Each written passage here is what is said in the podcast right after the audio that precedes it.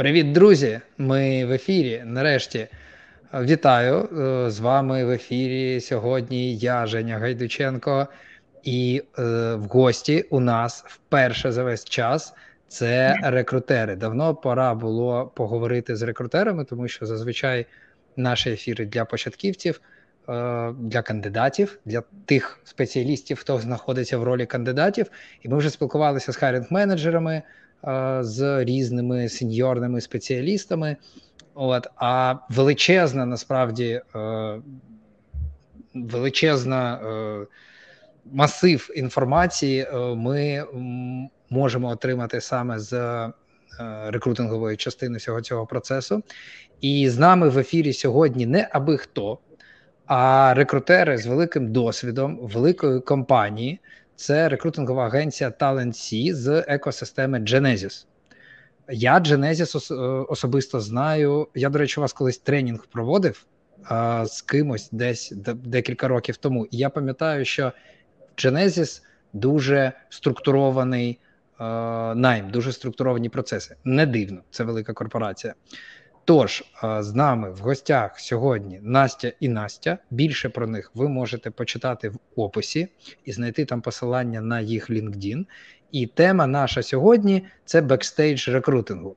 Що ж там відбувається за лаштунками цього процесу? Ми будемо говорити частково про те, як відбувається це в Таланці, і е, і частково про те, як це зазвичай відбувається взагалі на українському ринку.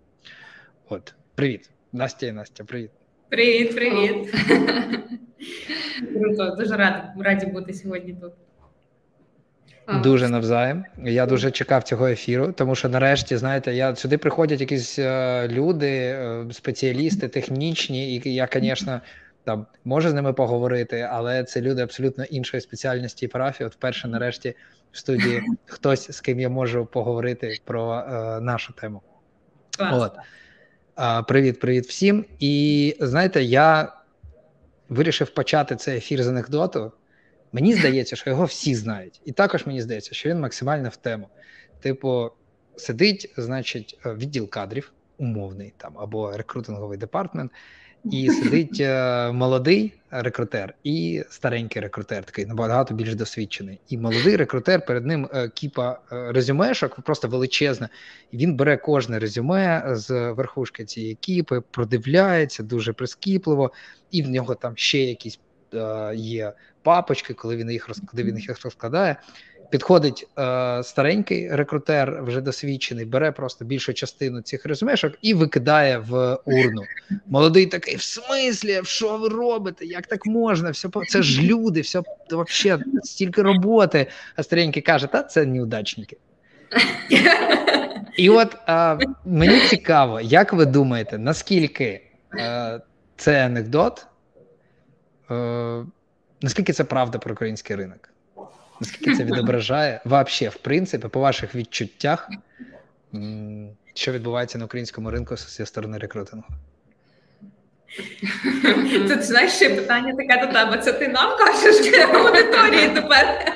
Тому що нам, нам, нам, виходячи з того, що ми сидимо в величезній компанії, в нас всі процеси дійсно відлаштовані, і кожен CV по факту переглядається в нашій АТС системі, все це підвантажується і за всім можна спостерігати. Зрозуміла воронка і таке інше. Нам це виглядає знаєш так дуже смішно, але нічого е, там з життям взагалі спільного немає. Але але я, мабуть, останній раз е, роздруковане CV, отак, от на на, на листочку, а, бачила у нас просто а, також в команді є відділ employer брендингу, і вони досить часто бувають на різних ярмарках вакансій в університетах і так далі. І одна дівчинка передала а, прямо нам в команду своє роздруковане резюме а, через наших дівчат. І рілі нам було так приємно. Це вже навіть дико так було. Боже, резюме, живе, листочок, все написано. Але єдине, що потім пошту треба було вбивати руцями, але то таке півхвилини справа. Є така штука, це справді незвично. Ну, е, згоден. Мені здається, що є от декілька компаній, про які я точно знаю Там нема сенсу їх перечисляти. Наскільки я знаю об'єктивно про Genesis, там все е, чітко. Е, але є інші. Е, Просто давайте, щоб було це справедливо, подумав я, щоб нас могли, е, щоб могли винести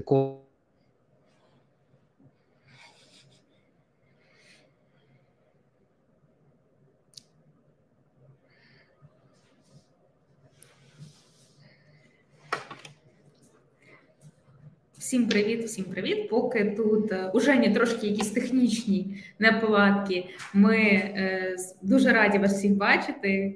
Дякую, дякую, дякую. Супер. Долучайтеся, будемо зараз більш детально говорити про всі ці процеси. Так, так, Женя, тут я вибав, да, вибачаюся. Це в мене е, мережеві ігри тут ключить трохи. Так, е, окей, давайте ближче до діла. Е, Можете, будь ласка, розк... Я пропоную таку мету нам поставити. Ми коли з вами знайомилися, обговорювали ефір е, ну, пару тижнів тому. Е, ми вирішили, що е, нам е, декілька цілей треба е, реалізувати. Е, одна з них це, власне, виходячи з назви, розказати, як відбувається бекстейдж рекрутингу. Чому ми думаємо, що це важливо? Це вже до наших слухачів, тому що коли ви розумієте краще, як відбувається якийсь процес, то ви краще розумієте, як на нього вплинути. І ми спробуємо розібрати, чи можете ви повпливати на цей процес, щоб не було такого, коли ви от ви подали заявку, наприклад, в на якусь вакансію в Genesis або в будь-якій іншій компанії, і все і ви не знаєте, що далі відбувається.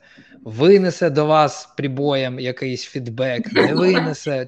Можете ви на це якось повпливати чи не можете, тому що по моєму переконанню, і наскільки я розумію, по переконанню по переконанню дівчат, можете на це повпливати, і ми спробуємо з цього зробити якийсь е, рекомендацію, порядок кроків, алгоритм дій. От е, про бекстейдж поговоримо. Е, про те, як е, підвищити шанси на отримання оферу. Е, ще в мене є така ідея поговорити про те, чого точно не треба робити. Через вас пройшло дуже багато кандидатів, і мені дуже цікаво від вас почути, які помилки зазвичай роблять кандидати, і може ми зможемо зробити такий перелік список помилок, які часто зустрічаються, щоб наші слухачі, ті, хто послухає, не, не робили такі помилки. Супер. Супер. Клас. Ну, бекстейдж. Як це у вас е, відбувається? Що е, відбувається з заявкою або резюмешкою, коли от ви по ту сторону сидите? От от я кандидат, наприклад, по цю сторону, а ви по ту сторону. І я такий клас, там позиція, бла бла бла, якась. Я такий раз заповнив, заповнив якусь форму і подав вам. І от що далі? Да, клас. Давайте тоді почнемо. Я почну, Настя може тоді продовжити трошки. Да, да, да, да. Е, Дуже часто так буває. Ми будемо говорити не тільки про нас, але все ж таки на своєму досвіді е, більше розказувати. Дуже часто, до речі, е, до нас кандидати приходять з такою штукою. А це ми от з Настю буквально сьогодні сміялися. Що е, мені написали відмову одразу після відгуку. Хоча навіть якщо зайти там на роботу чи на якийсь інший джоб-майданчик, резюме як би не переглянути. І тут у людини вже такий, ну в смислі, як це так сталося. Я тільки скинув резюме, мені вже як в анекдоті. Да, да, як в анекдоті, ти не уночник, якби і до побачення. От, але дуже часто так буває, що в великих компаніях, е, в агенціях є свої ATS-системи, куди е, автоматично е, завантажуються всі аплаї, і ми їх переглядаємо вже безпосередньо в нашій ATS. У нас це Breezy, наприклад, от, але це не важливо, яка це ATS, Ми просто вже одразу там всередині все бачимо. І виходячи з того, наскільки там релевантний до тої чи іншої позиції кандидат, ми його там перетягуємо на інші якісь степи. І от ви відгукнулися на позицію нам ви нам підходите, супер. Скоріше за все, наступним етапом буде, окрім того, що там CV переглянув, переглянули ми. Наступним етапом до нас іде cv чек від хайрінг менеджера. Тобто, окрім того, що рекрутер ознайомився і дав своє якби добро на те, щоб рухатись далі. В нас ще буде такий самий етап і від хайрінг менеджера. Тобто він буде знайомитися з вашим резюме, з вашим досвідом, і якщо йому цікаво Супер, тоді запропонуємо перейти на наступний етап, який буде або інтерв'ю е, з рекрутером, або ще це може називатися скрінінг інтерв'ю.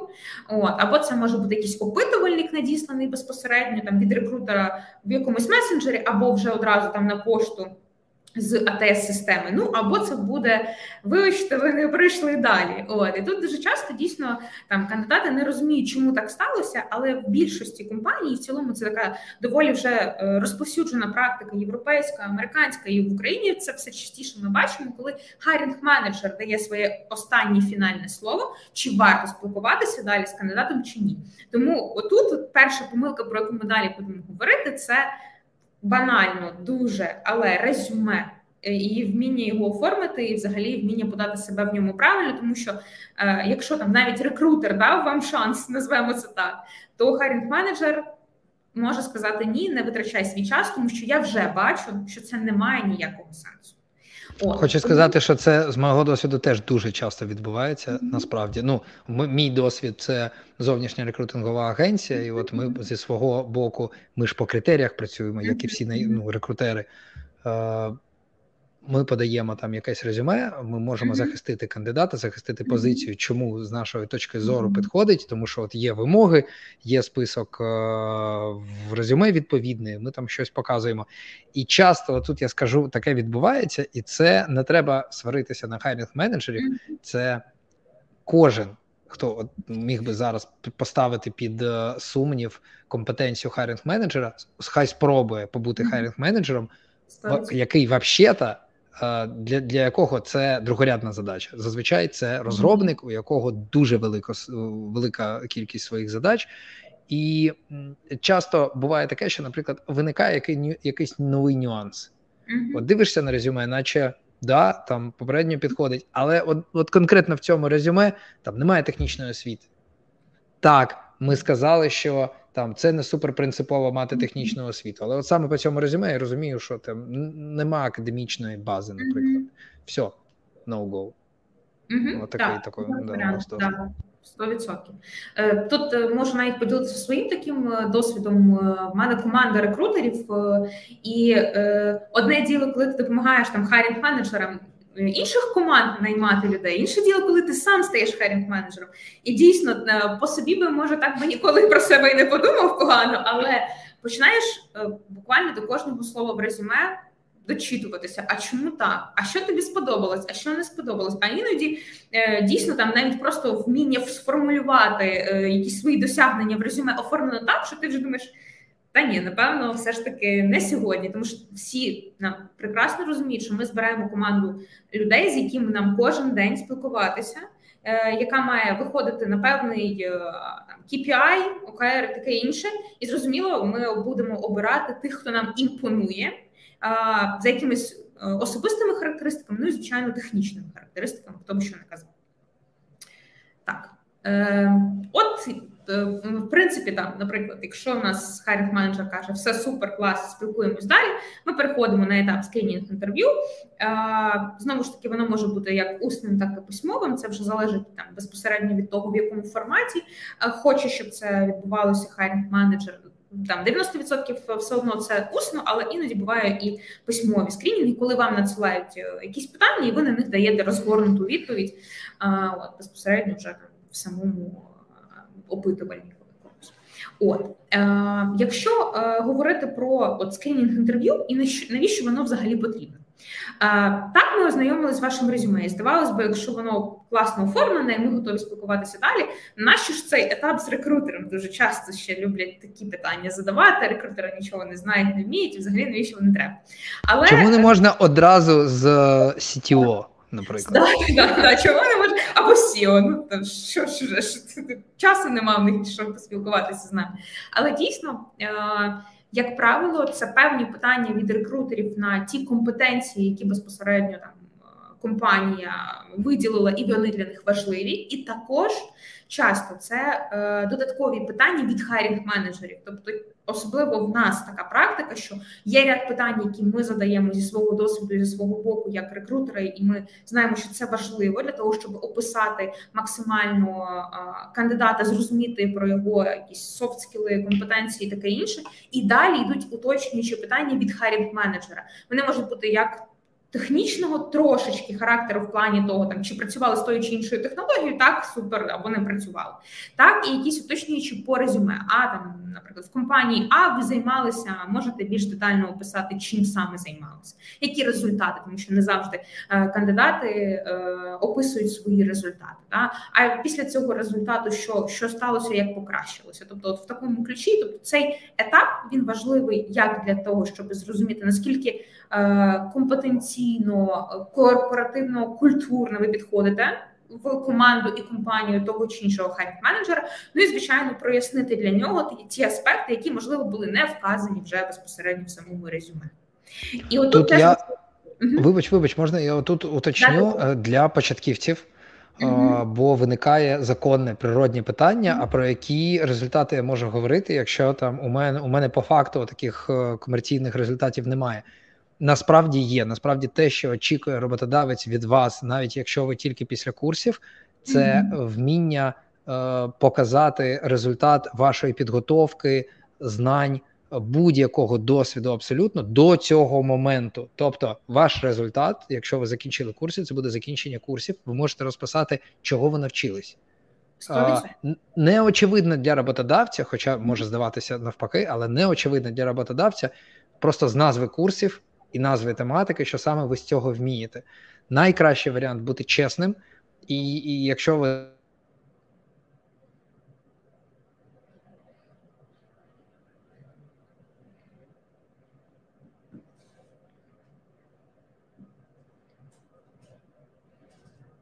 Так, трішки почекаємо Женю можемо трошки там донести його думку, що головне бути чесним і відвертим, е, як з рекрутером, так і з наймаючим менеджером або хайрінг менеджером Ваші результати як е, джуніор спеціаліста або трейні, зрозуміло, не будуть вимірюватися якимись KPI або оцінками, але вони точно будуть е, вимірюватися тим, як ви прийшли навчання, що ви з того винесли. Тобто, вашим основним результатом буде ваше навчання, або якийсь попередній досвід, або можливо якийсь практичний досвід на тих кейсах, які дали можливість вам на фрілансі зробити, або можливо на тих самих курсах. Жень, ми трошки доповнили тебе, поки тебе не було. Дякую. Е, плюс до того завжди звертають увагу в резюме навіть особисто менеджери е, на деяких позиціях, особливо якщо це джуніор позиції. Вони просять, е, що обов'язкова умова для мене, якщо у людини немає попереднього досвіду роботи, наявність власного педпроекту або якийсь педпроект після навчання, або ж якась активна участь в студентських івентах, там студентська рада волонтерство або що. От Тому на ці штуки також досить часто звертають увагу, особливо якщо вони там розписані в досвіді, як досвід роботи, тому там. Мої, наприклад, хайрінг менеджери завжди на це звертають увагу, і це досить великий плюс для них, оскільки людина самоорганізована, вона вже щось вміє, щось спробувала, і це дуже мотивує менеджера наймати таку людину, такого джуна. Да, тому будь-які ваші досягнення можна перевести в результати, не, не турбуйтеся. Головне вміти це зробити. Так, Тут ми... питання я виявив. А, Якщо да, насправді е, просто дівчата підготувалися, е, ну да, підготували які щось нам сказати, але я буду переривати сорі, тому що багато питань ми на них розраховували. Е, от питання від Павла: скільки відсотків роботи для можливого отримання оферу залежить від резюме? Потім переформулював. Дякую. Тобто, яку частку відіграє резюме у можливості отримати роботу? Як ви вважаєте? Тобто наскільки резюме важливо? Е, важливе дуже, і я би сказала, що не залежить це е, від навіть рівня е, в даному випадку кандидата. Якщо вже немає там у вас нормального резюме, нехай тоді буде нормальний LinkedIn оформлений, mm-hmm. да, який можна буде використати замість резюме. Але Але краще резюме. Да. але це перша ваша е, така можливість познайомитися і показати себе компанії. І тому, якщо цей перший старт був трошки фальш-стартом, то ймовірність е, потім, що щось піде не так, і вас, наприклад, візьмуть далі спілкуватись, то вона маленька. На жаль. Сто відсотків Та-да, кажи нас. Е, тут додам, бо буває досить часто таке, що а, багато кандидатів там думають, що все як в анекдоті, і половина цих резюме просто там не звертається на них увагу.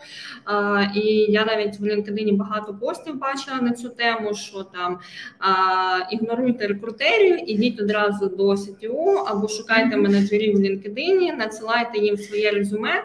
Але ну так буває, так реально люди роблять роблять, але менеджери потім приходять до нас і кажуть: Настя, дивись, тут таке резюме. Я не знаю, як правильно відмовити, бо він пішов одразу до мене в LinkedIn, а резюме зроблене просто жахливо. І ну, мабуть, не буде, якщо ви будете відмовляти, бо це типу я на вас роботу перекину, проігнорив там людину. Що мені йому написати? Або дайте мені посилання на якесь нормальне шаблонне резюме, щоб людина, хоча б нормально структуризувала. Бо знову ж таки такий інсайт. У нас е, деякі менеджери принципово не люблять е, резюме, яке було створене е, на сайті або на Work.ua. Ну, таке шаблонне, бо є думка, що людина не захотіла потратити свій час і зробити класне резюме, значить, вона буде і така сама в роботі, що вона буде там йти найпростішим шляхом, який не потребує там багато зусиль, і просто вся робота буде отак от і робитись. Тому так, деякі ще не люблять шаблонні резюме у вигляді там робота або work.ua. Ну і воно не сильно user-friendly виглядає, якщо чесно. І тому просто навіть банально дивитися його і читати і трошки складно, будемо відверті. Сто відсотків. Тут я додам, що, по-перше, е, оце отака історія з hiring менеджером відбудеться у тих рідких випадках, коли hiring менеджер відповість і подивиться е, ваше повідомлення в LinkedIn. Е, по-друге, стосовно Work.ua, роботи інших конструкторів я ще з іншого ракурсу поясню, чому це не завжди е, часто не дуже хороша ідея. Вони вас обмежують. Вони задають вам, е, дивіться, це як вони задають вам межі, і ви слід, е, слідуєте тим блокам, які вам пропонує конструктор або там джоб-сайт. І ви заповнюєте ці блоки, ці форми. При тому, що якщо їм не слідувати, то ви можете написати більше про себе. А по суті, це такий піч про вас. Ви краще подивіться, е, позбирайте резюмешки своїх знайомих, е, колег, студентів з курсів. Можете вийти в LinkedIn, напишіть допис, типу, блін, скиньте мені свої резюме, будь ласка, в особисті. Давайте зробимо чатик, обміняємось, виведемо найкращий варіант.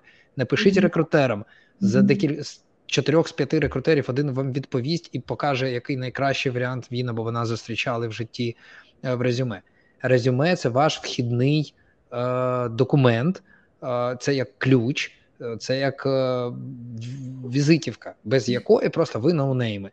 Е, щоб ви розуміли, коли я питаю щось в нашого клієнта про кандидата, будь-що завжди клієнт каже: покажи резюме. Mm-hmm. Я рекомендую кандидата колегам-рекрутерам. Добре, скидай резюме. Mm-hmm. Ну, от щоб ви розуміли, як це зсередини відбувається, який діалог. Якщо я кажу, кандидата немає резюме, це настільки дивно, е, що в світі роботодавців будь-яких рекрутерів, що навіть типу я не можу спрогнозувати, що далі. Ну, типу, ну і на що ти мені пишеш? Як я подивлюсь на цього кандидата? Як я зрозумію, що він цікавий, не цікавий, або вона. От, е, отака от штука. Це, до речі, сорі, ще я подумав, знаєте, прикольна аналогія, щоб кандидати краще зрозуміли, можливо, чому обмежує е, конструктор резюме. Так само, як обмежує умовний DOU, так само, як обмежує джобборда при описі вакансії. Коли рекрутер користується описом вакансії шаблонним, то він пише, що вимоги, що ми пропонуємо, ми демонічно розвиваючася компанія, там бла бла бла бла. Ну і ви розумієте, як кандидати, що ви коли читаєте там 5-7 підряд таких описів, вони просто всі перетворюються в один великий опис там середньої середньостатистичної компанії по ринку. А коли ви зустрічаєте прикольний опис, який такий він виділяється серед інших, чим? Зазвичай тим, що він індивідуальний, ви можете щось, це буде ваша ілюзія, але все ж таки ви можете, ви думаєте, що ви можете щось сказати про цю компанію. Бо опис ширший, глибший, різноманітніший, незвичайний. Він його створили з нуля і попрацювали над ним один раз, а потім запустили в світ. Так само mm-hmm. і ви попрацюєте один раз, але потім це резюме вам тільки доповнювати треба. Один раз в житті, по великому рахунку, треба над ним попрацювати добре. Я все. Вибачте. Дякую, дякую, Жень, за доповнення. Е, Супер. Ми пройшли е, етап скринінг інтерв'ю, його важливості, і, е, звичайно, там кандидат е, може не всі розуміють, що відбувається потім. Е, ви співбесіду пройшли, е, і рекрутера задача все це гарно описати і вас ну по факту продати хайринг менеджеру. Тому що, окрім того, що треба ці питання поставити, ще треба записати, оформити в зрозумілу мову. А іноді кандидати так люблять розказати стільки різних варіантів термінів, що доводиться ще півгодини гуглити, що розуміти, що це за що це означає, але не важливо, так е, ви ми це описуємо і по факту продаємо знову ж таки ваше резюмі плюс ось цей матеріал харінг менеджеру. І тут вже звичайно, якби більше е, залежить від того, наскільки повно ви відповідаєте на ті питання, які рекрутер вам ставить, наскільки ви не е, побоялися або не або захотіли розказати рекрутеру про свій досвід в лаконічній, зрозумілій, але все ж таки повній формі. А ти іноді ставиш питання: так, ні, не знаю, що описати, не зрозуміло. От е, після цього етапу, як правило, там проходить е, декілька днів, і е, у хайрінг менеджера є час для того, щоб з цим ознайомитися. Е, знову ж таки нагадуємо, що для хайрінг менеджера пошук е, кандидатів для когось це е, там першочерговий пріоритет, для когось ні, тому що в нього немає можливості поставити для себе це в перший пріоритет. Йому треба певний час для того, щоб з цим ознайомитись. Mm-hmm. Це може бути від одного дня. Є такі прекрасні менеджери, які швидко відповідають. Є дуже завантажені менеджери, які можуть відповідати 2-3 дні. Тому е, тут теж треба з розумінням поставитись до людей, які працюють окрім найму ще над рядом задач, да, і дати їм трошки часу для того, щоб вони в нормальному, спокійному стані ознайомилися і дали вам шанс рухатися далі, тому що в них був гарний настрій, а не а те, щось там не сподобалось, не будемо рухатися далі, тому що він був неуважний, не не, не встиг ознайомитись і таке інше. Да, бо там Настя, в мене продукт горить, падає. Проти все впало. Ну зараз я сяду, буду перевіряти, що кандидати договорили. Е, ну просто коли таке відбувається, і ти там пінгуєш восьмий раз менеджера, то у менеджера там сіпається око, бо його там mm-hmm. пінгує його продакт менеджер, там ще хтось його пінгує, а, там задача не зроблена, і він просто щоб швидше закрити це питання. Якщо на нього давлять, він просто всіх мінусне і скаже: все, я все відповів. Е, давай там наступних мені через 4 дня, коли щось тут е, на продукті підніметься і буде працювати. Е, да, да, бо бо, типу, як би це парадоксально не звучало. Буквально сьогодні ми з клієнтом говорили про це. Український аутсорс доволі міцний. Щоб як би це парадоксально не звучало, але е, кома, е, компанії зазвичай не можуть узгодити потрібну кількість часу і збалансувати задачі е, всередині компанії, коли є основні задачі з розробки продукту, основні задачі з е, цього з ну коротше, основні задачі з беклогу, і і, і най, найм коли SEO менеджмент поставив задачу бізнесову, що треба найняти деяку кількість людей, і просто це не вміщається у 8 години mm-hmm. робочий день. Навіть ті, хто овертаймить, mm-hmm. просто не вміщається. Це е, може виглядати дивно зі сторони, тому що а чого ви тоді взагалі це робите? А як це так? А що це за менеджмент такий і так далі? Але це легко зі сторони. Всередині е- це ну це, це бізнес, він часто хаотичний. Підприємництво, в принципі, це хаос. Не так, а підприємництво це, мабуть, навпаки, набір інструментів і і внутрішнього стану, який дозволяє цей хаос розкласти по поличках. І серед всього цього десь є рекрутинговий процес. Ну, Об'єктивно, це так. І той, хто це зрозуміє, хто буде лояльний до цього, терплячий, той, по суті, відкриє для себе е, більш вірогідно шлях, тому що це все одно вас чекає там е, ну, всередині проекту. Ви це зрозумієте через якийсь час, коли будете там працювати. Чим раніше, тим краще. Питання до рекрутерів: чому рекрутери не відповідають на резюме взагалі? І додаткове питання від Марії. Чи нормально, що після тестового завдання три тижні немає відповіді? Хоча я нагадувала про себе через тиждень і питала, коли чекати. Мені відповіли, що ще розглядають без приблизних термінів навіть. Моя відповідь нормально. Дякую, Жень. На жаль. Так, е, насправді, е, чому рекрутери не відповідають взагалі на резюме?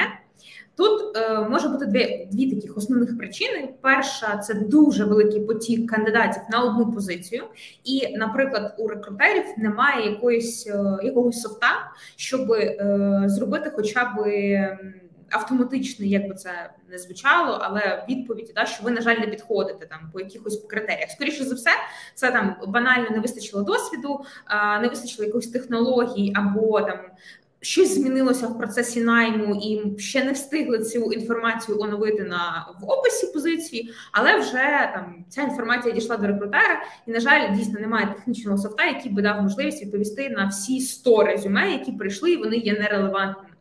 Тому що я думаю, всі слідкують там за.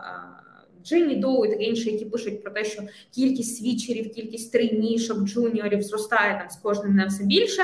А, От відгуків все більше, та й навіть не тільки джунів вже зараз, а й багатьох різних е, інших рівнів і сіньорів, мідлів. От і зрозуміло, що з таким потоком рекрутер один, в якого там 5-6 таких позицій, це по 600 резюме в день. Ну навряд чи він встигне всім відписати, тому що якщо почне всім відписувати, буде не то, що хаос, а в принципі робота закінчиться тим, що ти ці цілими днями виписуєш е, фідбек. Це перша причина. Друга причина вона трошки не до кінця, напевно, очевидна. Е, вона стосується не лише резюме.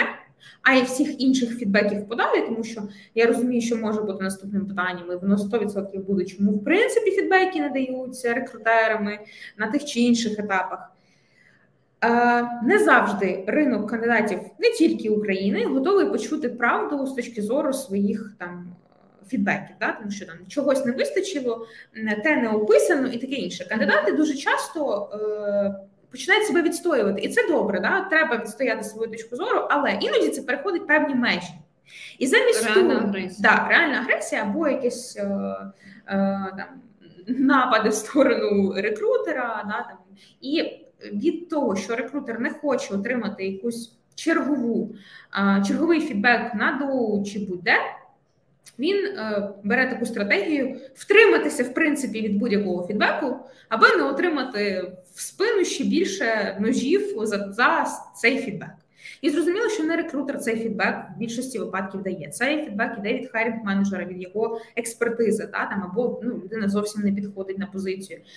А, І замість того, щоб відповісти, рекрутер вибирає стратегію промовчати. От. Е, тому тут декілька таких аспектів, чому можливо ви не отримали на своє резюме в той чи інший період часу фідбек. От. Ну, тут, тут, тут, Ну, це основне, але звісно, там не всі рекрутери ідеальні, не всі зірочки, не всі працюють в суперкласних компаніях. Там хтось працює там в NDA, у якого там супер там крашакові продукти. Е, він і так зашивається, його там і робота ця бісить, і, і людей він просто терпіти не може. І там. Я просто зустрічала кандидатів, які там мені пишуть в LinkedIn, Настя, що я зробив не так, бо мене навіть там послали за те, що я попросив фідбек, бо я завжди там я дуже вдячна там своїм кандидатам, які мене пінгують е, за фідбек. Бо ну всі ми люди, у всіх е, там не супер ідеальна пам'ять, і я також багато чого можу забути. Або ще забуває мій менеджер е, дати фідбек, і я така. Блін, я його забула пінгануть три дні назад, а, бо знаю, що в нього запара, то чекаю, коли він просто там звільниться, і тим самим забуваю а, про щось більш давнє. Ну, тобто, всяке буває, і до цього треба нормально відноситись. Просто е, ну там, якщо людина геть неадекватна, просто блокуйте, робіть собі висновок і або там передавайте там своїм іншим колегам, друзям, що це компанія неадекват, краще туди не йти. Якщо вас прям посилають через те, що ви фідбек просто попросили. А зазвичай, на мою думку, це навпаки супер круто, якщо ви нагадаєте про себе себе і попросити фідбек. Бо е, є там рекрутери, у яких не як там у нас там може бути по 5-6 вакансій, а є рекрутери, які тягнуть на себе на собі 19 і більше позицій, і вони бувають супер різні. І там, якщо ми візьмемо просто там Junior QA або Junior UI UX дизайнер позицію, там відгуків просто по 200 відгуків в день. І ну, тут людина просто. І якщо може... зараз хтось з наших слухачів подумав, що да ладно, це ж тупо. Але це життя так і відбувається. Я маю на увазі зараз навантаження да, на рекрутерів. Воно буває неадекватним, це правда. Я знаю особисто. Ну, понятно, це частіше стосується корпорацій, все-таки це частіше uh-huh. стосується великих компаній, які отримують величезну кількість резюме. Чи можливо їх всі переглянути? Ну, класні, хороші, терплячі рекрутери переглядають. Бо коли вже є досвід, на перегляд одного резюме йде півхвилини. Ну тому що в голові є вимоги критичні, аранжовані по пріоритетах. Якщо, наприклад, там умовно критично важлива якась технічна вимога, я дивлюся в резюме, її там нема. все, ну типу мені нема сенсу дивитися далі. Якщо я її не побачив, вона написана маленькими літерами. Ну mm-hmm. да, отак, на жаль. А, І да, тому тому просто зважайте на це. Слухайте, а, я ще знаєте, що думаю? Ми тут е, анонсували, що ми будемо також давати рекомендації. Я вважаю, що ви дуже класно говорите, тому що я не пам'ятаю, щоб хтось взагалі в ефірі, отак, з точки зору рекрутерів. Важливо, ми ж їх не виправдовуємо. Ну їх нас там, mm-hmm. да ми пояснюємо, як це працює. Mm-hmm. Чи бувають там часто неправі рекрутери? Безумовно, так. Mm-hmm. Чи могли б вони відповісти там, де не відповідають? Мабуть, що в великих випадках так. Але і ви, шановні слухачі і кандидати, просто зважайте, розумієте, як це відбувається зсередини. Буває, менеджмент просто вішає задачу, і вона е, і вона дуже велика, вона дуже об'ємна. А потім приходять кандидати і тут поскидають 200 резюме, а в тебе ще дедлайн. І, і, І чікаються якісь зайві процеси, зайві штуки там або що економиться час, так, безумовно, економиться психологічний стан, адекватність. От, і все таке. Я ще хотів пожартувати. Ви на початку десь сказали про KPI і ОКР, а смішно, що ОКР. Е, ОКР ще, типу, це не тільки Objectives and Key Results, це обсесивно-компульсивний синдром. Розлад, обсесивно-компульсивний розлад це коли, знаєте, навязчиве состояння. Типу. От, І воно так десь межує в якомусь сенсі. Давайте порекомендуємо щось. От не не відповідають е, так часто, багато кому. Е, і я навіть не знаю, чи моє резюме релевантне. Може, я початківець, я хотів би зробити класне резюме, ну не вийшло. Вже подав, дуже хочу, щоб мені відповіли, як підвищити цей е, шанс на офер, да, що я можу зробити? Давайте поміркуємо. Угу. Щоб вам сподобалось, щоб ви от, щоб ви зацінили з вашого угу. досвіду. Ну, от як казала Настя, да, пінгувати рекрутера безпосередньо дуже часто в позиції вже вказаний рекрутер, який її веде, і бажано писати йому саме. Uh-huh. А то в нас іноді бувають історії, рекрутер веде якийсь навіть не в моїй команді, я навіть його не знаю. Ну пишуть мені, тому що ну там один там глобальний холдинг і таке інше. Ну окей, е, це добре, що в нас така є система. Ми всі один одного все одно так чи інакше знаємо, як знайти. Е, От і я там пропінгую іншого рекрутера менеджера і попрошу, будь ласка, там можна до тебе звернутися напряму кандидату і дам там телеграм або якийсь інший контакт, де буде зручно. Часто буває так, що пишуть, а ти не знаєш, хто це, і знайти людину, потім і коріння, звідки воно там що росте, е, дуже складно. Тому першочергово не соромтеся написати ще раз, іноді два рази, іноді три рази. Якщо от е, просто мені вже здається, що якщо пишеш п'ять разів, а тобі не відповідають, вже можна і і не писати, і сказати дякую, і попрощатися з цією компанією до того моменту, поки там не з'являться люди, які почнуть вам відповідати. Але все ж таки один-два Я... рази. І все одно хтось не відповість. Я я згоден, якщо просто в сучасному світі месенджерів Е, і і, і вбудованих месенджерів в LinkedIn, коли безліч, е, ну тобі я я не справляюсь. Наприклад, у мене є безліч запитів, е, я не справляюсь. Багато хто не справляється, хто робить роботу в месенджерах, в тому числі LinkedIn. Тому написати два-три рази ввічливо, само собою, акуратно. Да, Це має бути очевидно. Я думаю, це піднімає ваше повідомлення наверх. Так. Mm-hmm. І треба просто пам'ятати про цю опцію месенджера. Да? Можна навіть так і написати. Пишу, щоб підняти своє повідомлення там наверх. Да? Пишу, щоб там звернути на себе там увагу там або що. Це нормально. Ви це піклування про іншу людину. Це окей з точки зору ефективної комунікації, коли ви піклуєтесь про іншу людину. На п'ятий раз, умовний п'ятий раз, більша вірогідність, е, що вас побачили, але все-таки не відповіли. Чому? Знову таки ілюзія. Ми можемо там е, рекрутер, дурак, е, рекрутер е, занадто багато роботи має. Там і так далі по списку. А яка, а яка різниця? Все, ви там 5-7 разів це зробили. Це занадто багато, це вже взагалі ні в яке ворота не лізе. Окей, все. Тому да. да отак. тоді вже більше можна і написати. І взагалі, е, знову ж таки, ми тут не виправдовуємо рекрутерів, але ми говоримо, як є, і правду життя. Якщо ви дійсно готові почути фідбек прям готові, і вам його написали. То тут вже бажано не починати там щось е, контратаку. контратаку да. Та ні, я ж сказав, от в мене отак. Тому що наступного разу, ймовірно, що цей рекрутер або ще якийсь буде вам підписувати, ну вона менше. Давайте дати справді в очі. Можна дуже коректно, дуже м'яко, дуже правильно описати, що я не погоджуюсь, тому що в мене є оце, оце, але я вас почув, дякую. Або, можливо, зі своєї сторони на майбутнє, да? чи можу мати я шанс, і що мені варто зробити, що мені варто внести в резюме, що мені ще варто там почитати для того, щоб фідбек і результат був інакшим.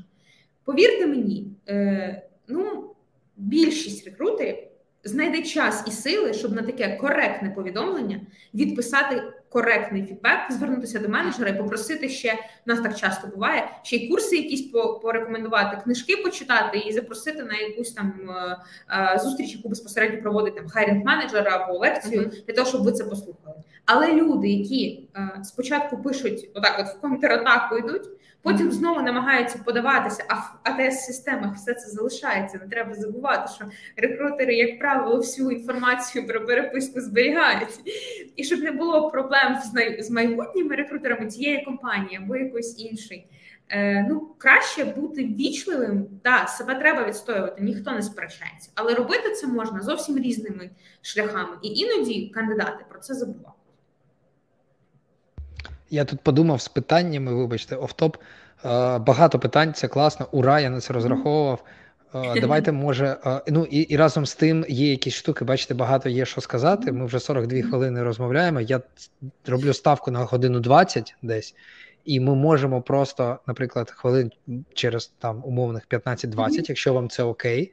Ми ще поговоримо по програмі, яку підготували по нашій темі, а потім у бліц режимі просто підряд всі питання, і там буквально mm-hmm. півхвилинка, хвилинка на кожне питання, але по суті, як вам таке? Yeah, давай. Да? Бо хочеться всіх врахувати, але але є що сказати. і Я такий, а що робити? А то вийде.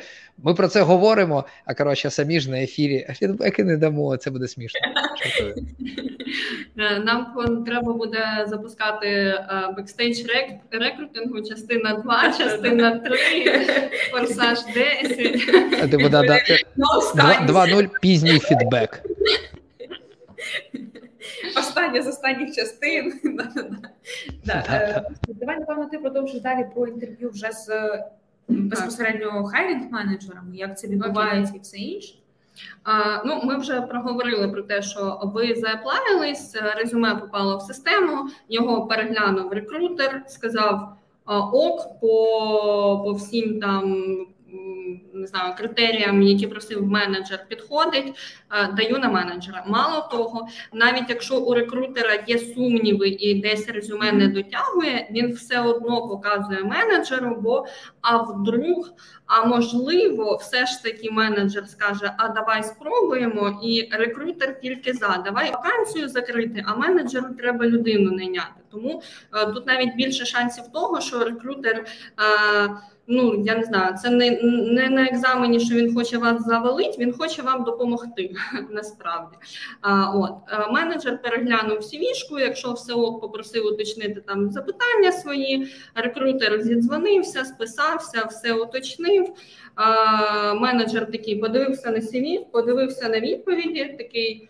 Ну, в принципі, клепка в голові є. Давайте спілкуватись. Е, став мені співбесіду, подивись там в мене в календарі. І тут рекрутер заходить в календар менеджера і такий. Накапайте мені корвалолу, бо там просто, якщо є якийсь слот в півгодини на наступній неділі, то слава Богу, бо буває і немає. В нас є там менеджери, з якими ми домовляємося одразу на брифі по вакансії, що він нам виділяє чітко під рекрутера два слоти в тиждень, які будуть тільки виділені під співбесіди, бо в нього завжди забитий календар, і це нормально. У людей є своя робота, і за те, що вони займаються наймом, їм зазвичай а, не доплачують. Це Просто їм треба себе розвантажити і найняти ще одну людину. Тому а, тут ми досить часто буває чекаємо. Деякі менеджери навпаки не люблять давати свій календар рекрутерам. Бо якщо дадуть доступ, рекрутер займе всі всі всі всі вільні слоти, що навіть менеджеру не буде коли пообідати, і таке також буває, що менеджер залишається без обіду. А, Чекаємо, поки е, менеджер дасть слот або слоти на вибір. Буває, що він дає один слот, ти даєш його кандидату, а кандидат такий. Ну я не можу в цей день. Я думав там з друзями давно хотів зустрітись, так що давайте ні, давайте якийсь наступний день. І ти такий сидиш і думаєш, блін, я ледь-ледь цей один слот випросив, а тобі треба інший день. Тому, якщо вам не дають вибір, то скоріше за все це тільки один ймовірний варіант, який надав менеджер. Якщо дають вибір, безліч варіантів. Це супер класно. Є ще а, деякі там компанії використовують АТС, коли рекрутер вам а, надсилає посилання, ви заходите і особисто в календарі вибираєте слот, який буде для вас зручним. Це супер high level, це дуже круто, але не всі менеджери таку штуку люблять. А, от, Тому тут більше залежить від менеджера. Власне. Перша співбесіда, вона проходить там або офлайн, або онлайн. А Якщо там офіс в Києві умовно до сих пір працює саме з офісу, всім це ок. А, Наприклад, до нас можна зараз прийти на співбесіду в офіс, якщо людина хоче подивитись офіс, побачити команду вживу, як офіс працює, там чим він живе, е, там яка обстановка наразі в офісі в умовах е, війни в країні. От Хто хоче, можна просто онлайн. Це також окей, Google Meet, Zoom, uh, welcome. Uh, перша співбесіда. Uh, що таке особливе є? Якщо кандидат одразу з першої хвилини починає задавати питання менеджеру, і питання не саме по вакансії, а там не знаю. Як у вас в компанії відбувається все там, або е, яке буде в компанії оформлення, або е, яка компанія, з якою ви працюєте на умовах страхової, яка в мене буде страхова? Менеджери цього дуже не люблять, бо вони е, буває таке, що менеджер сам вперше проводить інтерв'ю, і він тільки вчиться проводити інтерв'ю. Ми їх, звісно, готуємо, навчаємо, але зазвичай всі менеджери, всі співбесіди е, там люблять йти по одному flow. Знайомство, можливо, якийсь small talk, а як погода на вулиці, там як дійшли, що там, як справи. А, Менеджер там представляється, розповідає про компанію, про позицію, кого вони шукають, які основні там ключові задачі. А, Далі він пропонує перейти до його запитань, а вже після він відповість на всі ваші запитання. Він роз, е, запитує у кандидата там більшість насправді питань. Якщо ви дійсно читали вакансію, не відгукувалися рандомно на всі 800 вакансій, які є на DOU, то в принципі ви знаєте про компанію якісь штуки, ви знаєте там, що було ключове в задачах, і е, те, що е, обов'язково потрібне на цій позиції, менеджер буде цей питати.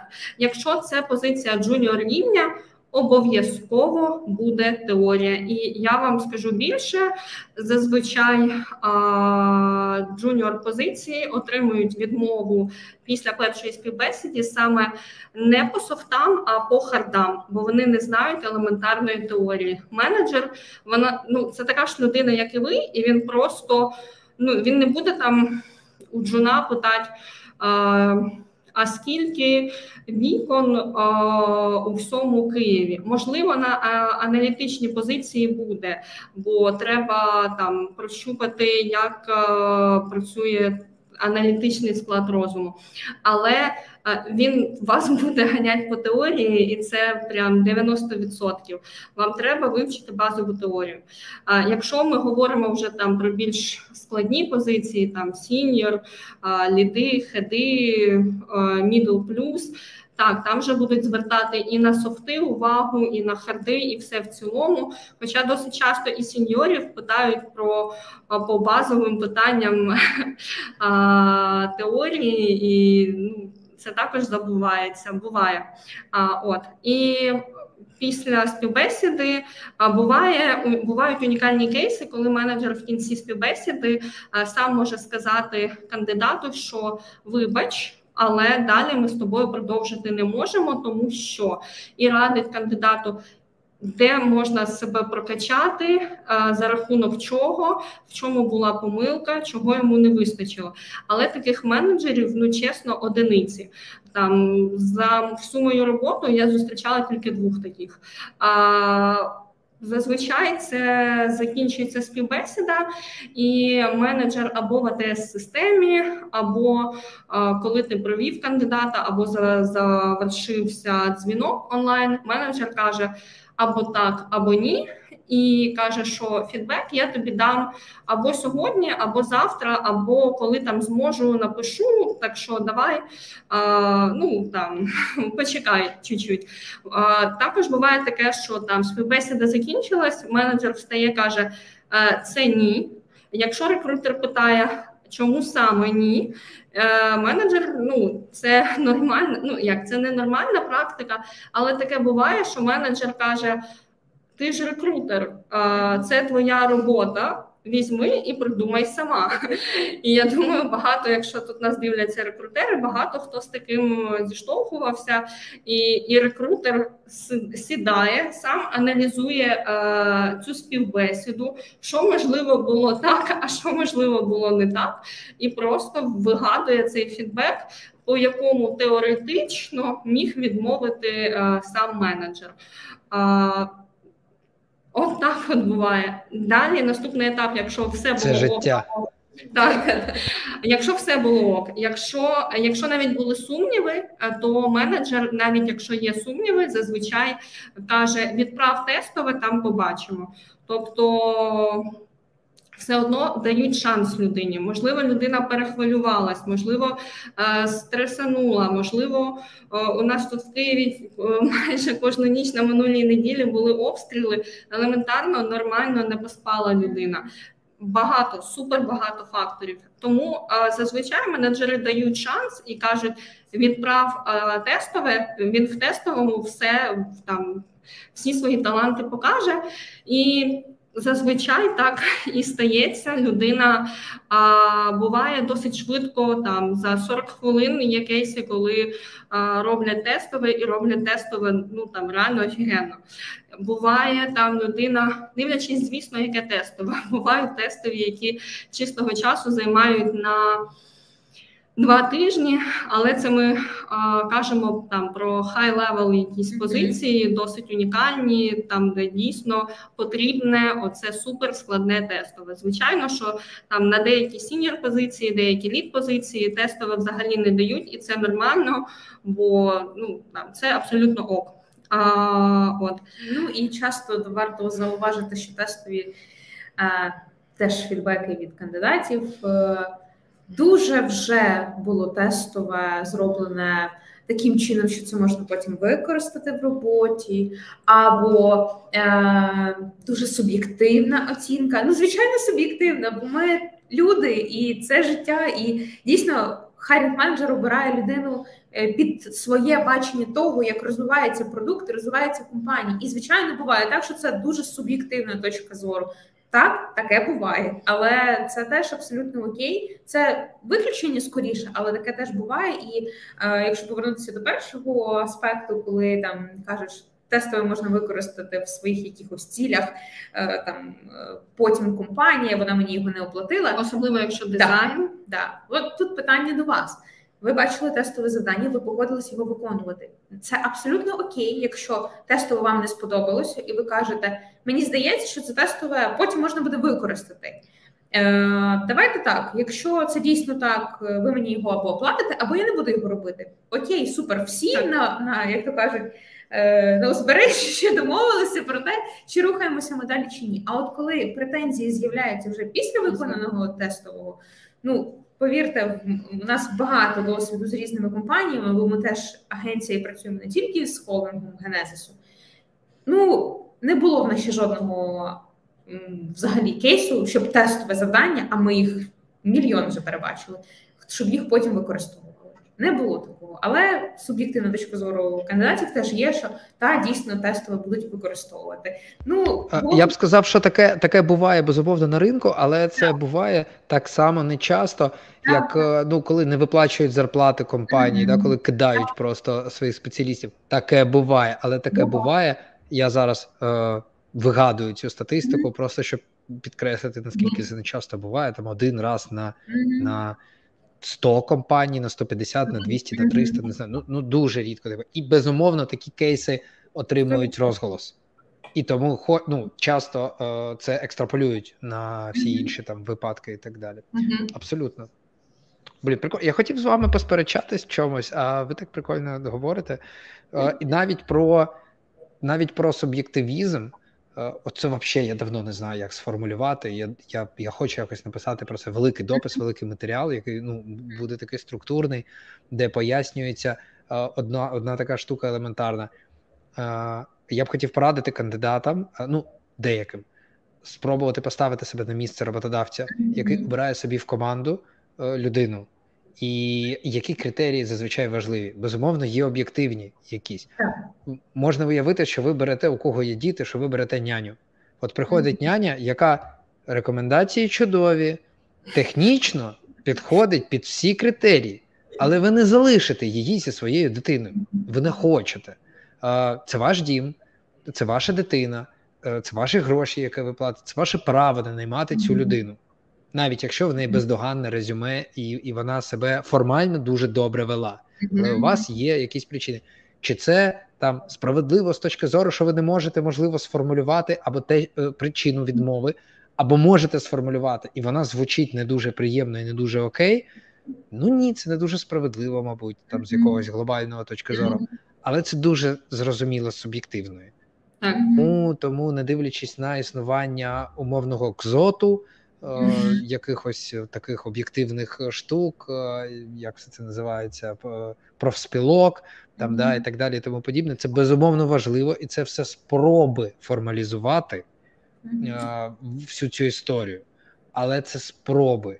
Ну і все одно ми залишаємося людьми, і все одно, якщо ви фаундер, якщо це ваші гроші, якщо це ваша компанія, ваша команда, ваш продукт і все ваше, вам не підходить ця людина. Іноді ви знаєте чому, а іноді це важко сформулювати. Знову таки, коли приймете це, то ну то стане е, парадоксально стане більше шансів знайти роботу. Угу. Угу. Супер. Так. Ой, Прикольно. так добре, я ж не знаю, що додати. ну, е, Окей, ми виконали тестове, там вже відправили рекрутеру, і тут е, досить часто, саме от якраз після етапу тестового завдання, найдовше кандидати очікують фідбек. Знову ж таки, повертаємось до того, що у менеджера елементарно немає часу. Плюс, якщо тестове дійсно велике, об'ємне, на його перевірку менеджеру треба 4 години, бо він сидить і вручну все рахує, по якому flow, flow йшов кандидат, чому він приймав саме такі рішення. От і тут відбувається саме цікаве. Є менеджери, які ну звісно, це його бачення, і він е, бачить там шлях розв'язання задачі по-іншому. Йому вже людина не підійде, бо людина думає інакше. Хтось дасть такій людині шанс, а хтось е, навпаки скаже: Ну блін, ну ну невже не можна було там отак зробити, як роблю я. Але так робить тільки менеджер. Е, не обов'язково, щоб кандидати робили е, тим самим шляхом. Якщо у деяких менеджерів є сумніви, я обожнюю таку штуку, коли менеджери дають шанс кандидату і ставлять наступним етапом дзвінок по тестовому завданню. Вони розбирають ці помилки з кандидатом і уточнюють, чого саме ти тут зробив так. Мені важливо розуміти хід твоїх думок, як ти думав, і там як саме, чому саме прийняв таке рішення, бо це досить важливо. І ну блін, реально багато після таких е, розбірів тестового завдання я відправляла кандидатам офери, бо вони. Е, по-перше, вони адекватно ставились до критики і до фідбеку негативного. Дуже важливо вміти приймати негативний фідбек. Всі ми робимо помилки, і треба вміти їх визнавати і приймати, а не вступати в знову ж таки контратаку з менеджером. Що ні, я я тут правий, я знаю як краще. Ні, насправді знає краще, мабуть, все ж таки менеджер, бо в нього більше досвіду.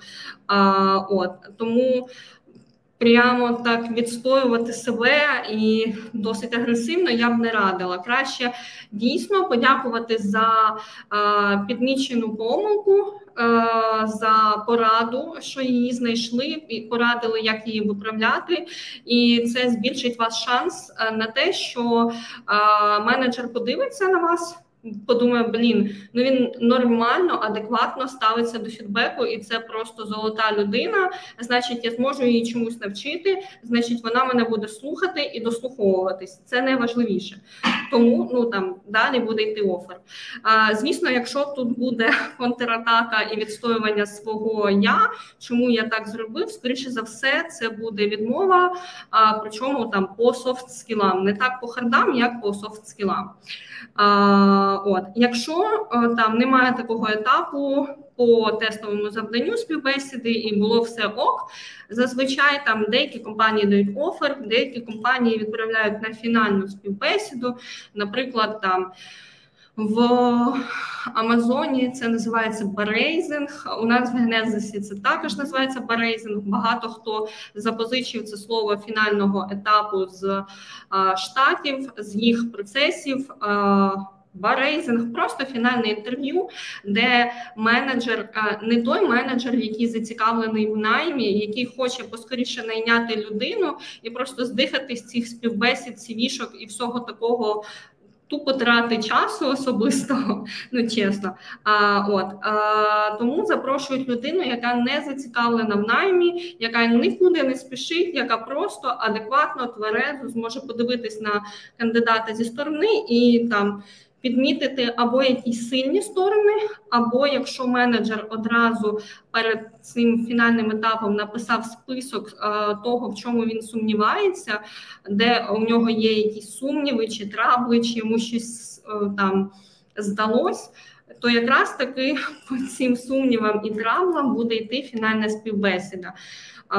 От щоб їх розкрити максимально і зрозуміти, це сумнів, чи це реальність, з якою потім доведеться працювати і скоріше за все, через 4 або 5 місяців знову шукати людину. А це супер шалені втрати для бізнесу. Це не просто там не знаю, зарплата рекрутера і час менеджера.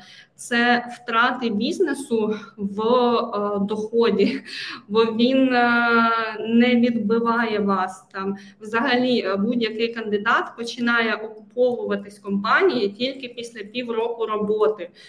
Перші півроку компанія в нього тільки вкладує, він не приносить компанії прибутку.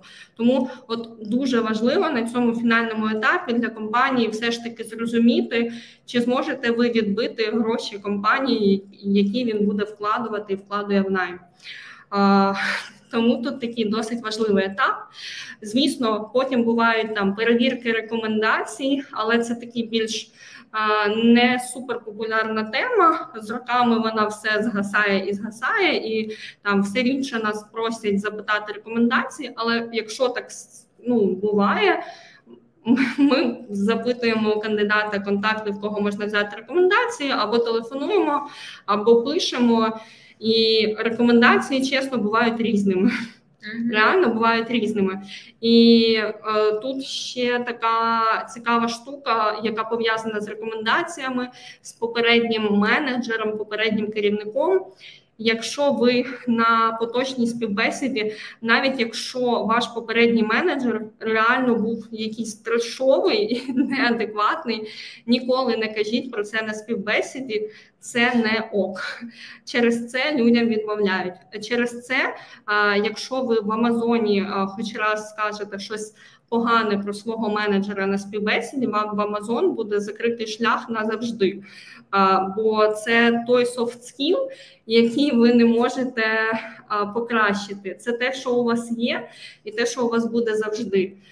От Тому через таку штуку досить часто відмовляють.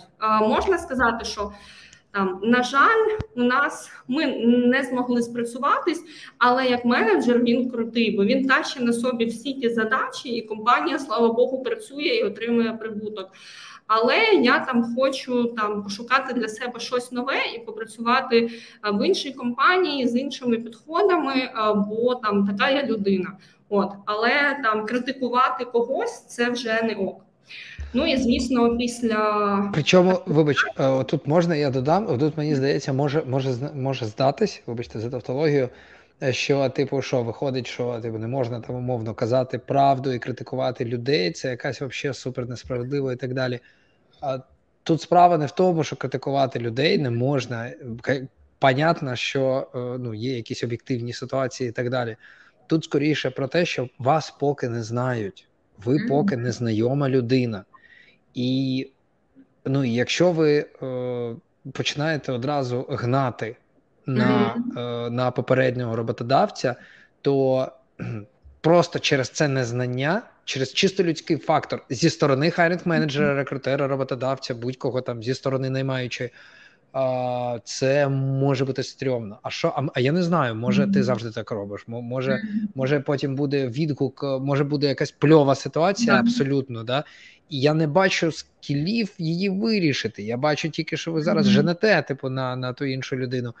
І безумовно бували ситуації у мене в житті, коли з клієнта така пльова ситуація, якась яка, ну е, як це кажуть, і ця виїденого не не вартує. А а, а кандидат там трохи попрацював, пішов, написав написав відгук. Е, відгук цінний, да, ну хороший відгук цінний, нехороший відгук е, це проблема. І коли буває, що він справедливий, буває, що він несправедливий, буває, що поспішили. І от то, от, от така причина, щоб ви розуміли. Тобто, ви умовно потім влаштуєтесь. Понятно, що можна розказувати, вас вже якось знають, да, типу, ну окей, на кухні можна сісти там розказати, це абсолютно інше. Знайти це важко, це непросто. Знайти якусь середину, да, коли сказати mm-hmm. з одного боку, не нагнати, але mm-hmm. там дати зрозуміти, що були можливо якісь моменти. Е, це окей. От от така штука. І вибачте, вибачте, я я ще хотів сказати, по-перше, таку штуку. Е, Дякую тим, хто побачив в описі посилання на банку. Ми, як завжди, збираємо для 57-ї бригади на рації. Нагадую, що рації це така штука, яка хлопці і дівчата на на фронті втрачають постійно. Це дуже дорога штука, 30 тисяч гривень. Ті рації, які нам потрібно купувати, їх втрачають, їх е, знищують е, русня. Е, дуже легко це відбувається, і на жаль, ми маємо це відновлювати. Цей ресурс, і вже є якісь донати. Я ще раз дублюю зараз в коментарях, і можна знову таки знайти в пос... в, пос...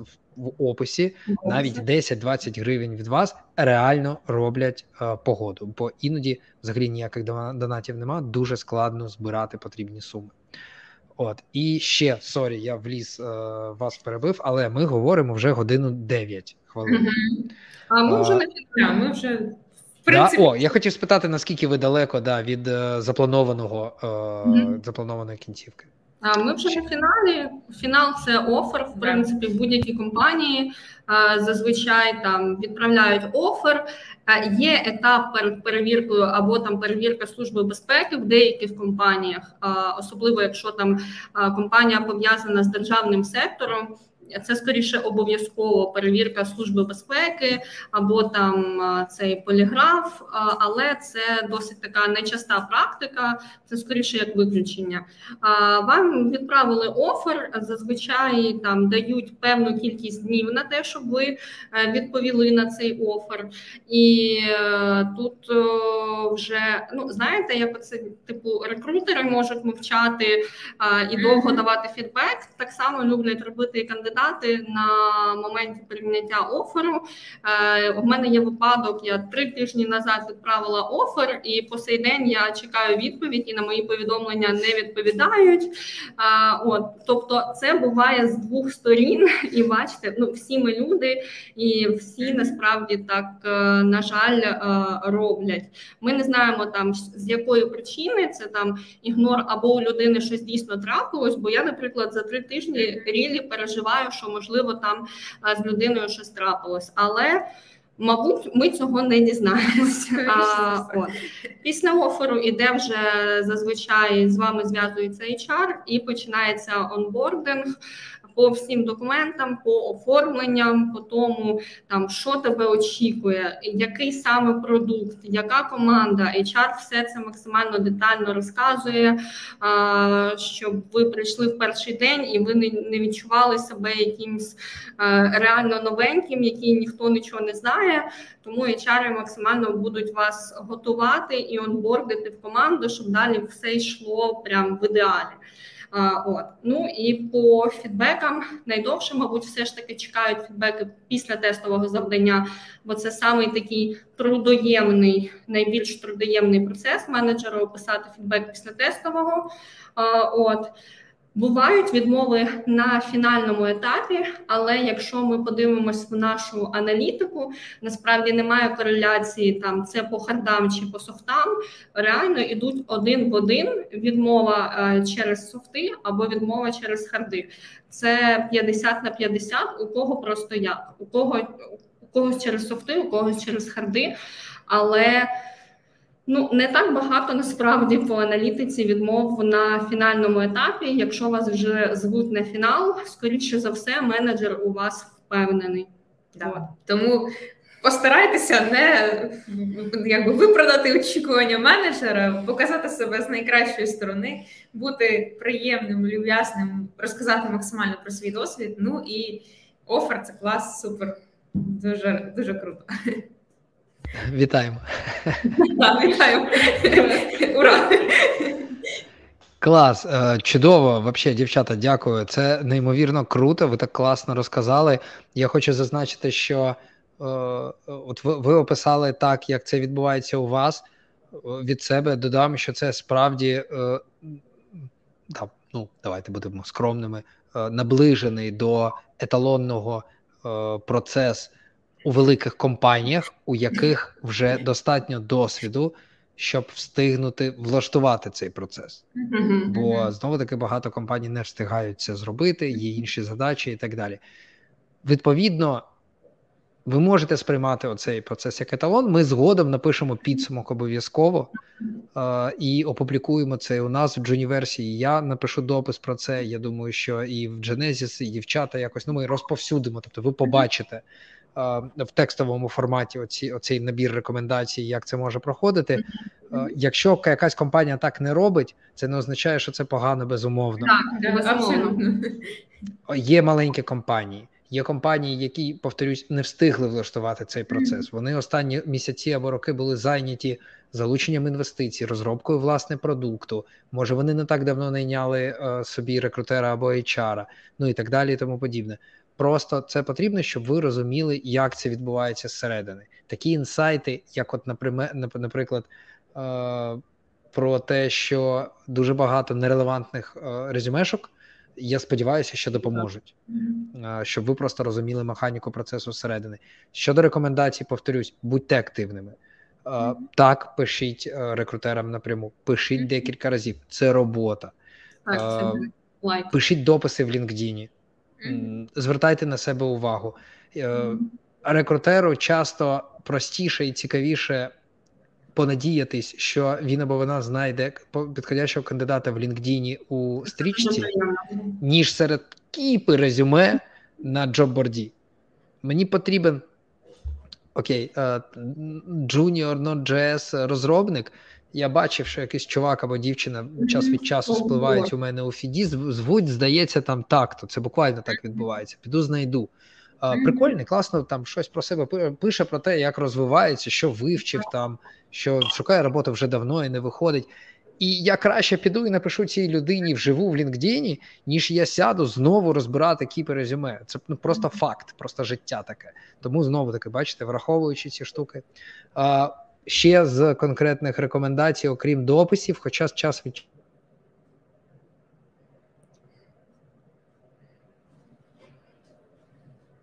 Так, у нас трошки трабли зі зв'язком, але LinkedIn е, реально вирішує, особливо там недавній пост Жені про а, маму тройніжки, коли там чувак думає, що благодать його чекає на дому, а насправді благодать його чекає на LinkedIn.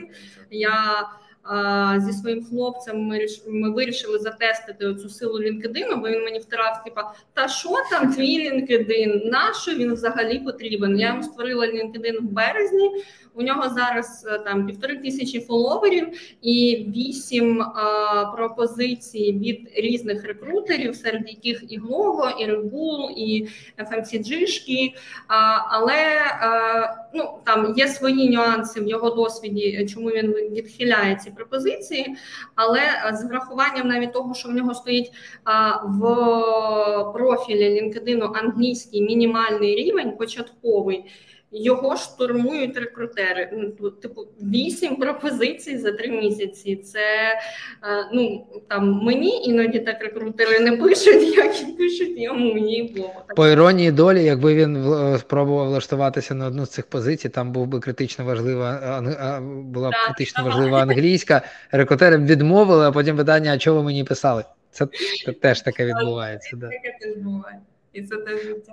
От, sorry, випав, хотів сказати ще додати до дописів, як в тренажерний зал, не маєш сенсу приходити і що, і там присісти 200 разів да, і зробити там якийсь класний. Який сенс, якщо ви не прийшли другий, третій, десятий, п'ятидесятий раз? Так само і тут регулярно треба про себе нагадувати і бути на горизонті у роботодавців і рекрутерів. І пишіть коментарі під дописами вашої цільової аудиторії. А це От, це маленький допис, законний допис під е, під, під дописом mm-hmm. вашого цього. Так, окей, е, скажіть, якщо я зараз перейду до питань норм, в такому умовно бліц режимі будемо на перебой відповідати. Тож, давно висить е, від Марини питання: як часто є обов'язковою умовою технічна освіта, чи зазвичай достатньо просто вищої освіти? І друга частина питання від Марини ж: чи може бути проходження курсів по основах програмування, а не лише по конкретній мові програмування, а якимось аналогом технічної освіти? Коротко від себе скажу, що е, ну часто не треба. У нас на заході так у нас іноді mm-hmm. треба. Чим більше в моєму досвіду фінтек-компанія, тим частіше треба якось так в мене складалося. Mm-hmm. Чим тим частіше потрібна академічна освіта, але часто, якщо ви можете на інтерв'ю або в тестовому довести, що ви можете, не вимагають. Угу, угу. Да, саме так. Е, ні додати, ні прибрати. В нас до нас поки що ця супер тенденція тільки з технічної освіти, і без неї ніяк не дійшла, тому супер. Так, ну у мене рілі немає якоїсь кореляції uh-huh. того, що там ми відмовляємо людині тільки через те, що в неї немає повної вищої освіти. Ну ми там, типу, маркетологів не маємо іноді просто зірочок, після школи, після курсів, там не знаю, нехай буде прожектор, умовно. Я не кажу, що це там е, залог успіху, умовно прожектору, е, якогось досвіду, власні педпроекти, які там він показав в своєму резюме. Не просто що там я пройшов курси, візьміть мене, будь ласка, на роботу. Там резюме йде так: я пройшов курси, в мене є педпроекти, я допомагав друзям, просував їх інстаграм, я там допомагав сусідям. Е, їх е, сторінка в Фейсбуці магазину злетіла на плюс 300%, У них замовлень плюс 70% в порівнянні з тим періодом, тільки через те, що я запустив оцю оцю оцю от штуку. Все, менеджер побачив цифри, що ви такий молодець, що ви така зіронька, і він такий. Давай спілкуватися. Він типу шарить в метриках.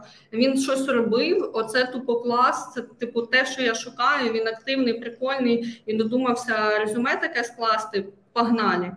А, от тому так тут важливо важливі такі штуки.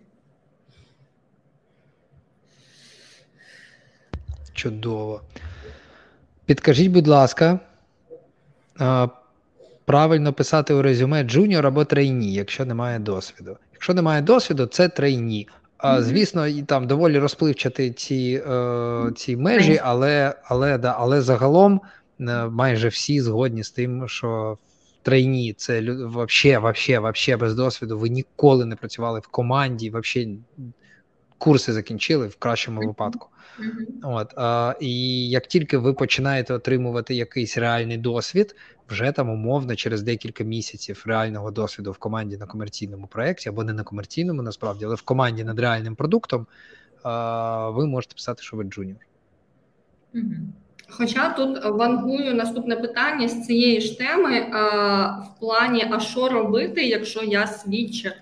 Що робити, якщо у мене там вже є три роки досвіду? Нехай буде у мене є три роки досвіду аккаунт-менеджером, а тепер я хочу там перекваліфікуватись. Я супер обожнюю цифри, я обожнюю кодити, і я хочу бути junior frontend девелопером. І що мені робити в такому разі? От е, там Жень, Настя, як ви гадаєте, от що тоді людині ставити? Це trainee, все ж таки, але trainee е, конкретно в цій категорії, або людина не trainee, бо все таки якийсь досвід вона мала. Е, ми ж говоримо безпосередньо там, якщо до нас відгукується сантехнік Вася на вакансію junior девелопера, він ну якби по, принципі не пройде. От е, скоріше за все, в принципі, не пройде, тому що в нього навіть курсів не буде. Але все одно це трейні саме безпосередньо для цієї категорії. Ми говоримо нам про ту позицію, про яку йде мова. І якщо по ній у вас досвіду нема, ну тоді ви трейні поки що. Круть, я навіть бачу тут в коментах е, люди відповідають, що три Е, круто, що аналізуєте. Ну клас, але так для свічерів це все ж таки, мабуть, буде трійні. Але якщо є щось спільне, то все ж таки ми недавно з Настю обговорювали, і Настя видала таку супер круту річ. Я писала в бюлетні там Red Flags у вашому CV, І Настя дуже круто підмітила, що якщо ви свічер і у вас там вже 10 років досвіду, 7 компаній. Напишіть тільки три е, компанії, останні, які максимально цільові до тої позиції, на яку ви відгукуєтесь, і куди ви хочете потрапити. Не пишіть всі оці вісім аркушів А 4 напишіть суперцільові штуки, але потім проговоріть з рекрутером, що так, в мене є ще окремий досвід, але щоб а, ви просто не скіпнули мої CV, бо там вісім аркушів. Я написав саме основне, що максимально під вас підходить, що максимально хоче побачити менеджер, і тобто це топ. Клас, да, підтримую. Е, а канва це конструктор. Це очевидно до нашої розмови про те, що ми не рекомендуємо е, використовувати резюме конструктори. Ні, канва це не конструктор. Канва, е, якщо використовувати критерій конструктора як е, той, що вам там в тій або іншій мірі нав'язує структуру резюме, навіть якщо там є якийсь вибір, все одно ми говоримо про людину, яка зазвичай не спеціалізується на написанні резюме, очевидно, і е, ну і типу, і відповідно використовує те, що пропонує цей конструктор. Ні, канва, канва це абсолютно е, чудовий інструмент, в якому можна зробити класне креативне резюме, і все таке. Креативне має теж бути в міру. Да. А, Бо бо перш за все, резюме це ваша візитівка, яка розповідає про ваш досвід, який має бути релевантним вимогам вакансії. Оце номер один фокусу уваги. Все інше, типу, тобто, воно не має не має бути яскравішим, ніж більш яскравим, ніж змістовним. Воно має так, бути так. більш змістовним і показовим, ніж яскравим і креативним. Так. Це прям яблучко. Плюс в канві, а якщо ви прям вбиваєте резюме українською, досить багато шаблонів, саме резюме українською мовою. Бо я там краєм ока бачила, запитували робити резюме англійською чи українською. Якщо ви подаєтесь в українську it компанію, ви точно знаєте, що це українська айтішка, робіть українською. Якщо є підозри, якщо там ви відгукуєтесь углово, я стовідсотково знаю, що углово більша частина рекрутингу знаходиться в Барселоні, і це е, люди там з різних країн. Вони не зможуть перевести е, резюме українською мовою. Тому, якщо ви розумієте, що це якась міжнародна глобал компанія, краще зробіть англійською, бо не завжди рекрутер може бути з України. Тому там в таких випадках краще все ж таки англійська мова. Якщо ви точно знаєте, що не знаю, ви подаєтесь в Генезис. У нас тут вся команда українці. Звісно ж, ми прочитаємо ваше резюме українською мовою і будемо раді його побачити. От ну але англійська не буде помилкою. Але але якщо в вакансії вже вказан рівень англійської мови і високий, краще зробіть англійською, тому що це так. одразу покаже, що ага, ви англійську знаєте, ви вмієте структурувати там і писати взагалі речення. Супер чудово. А, Бо дуже цікаво, коли там треба високий рівень англійської. А українське резюме наче й непогано, але хотіли б побачити англійську, щоб вже оцінити рівень. Так. так. Ну і взагалі це нормально. Я б сказав навіть що ну, хороша ідея мати резюмешко в двох мовах українською і англійською.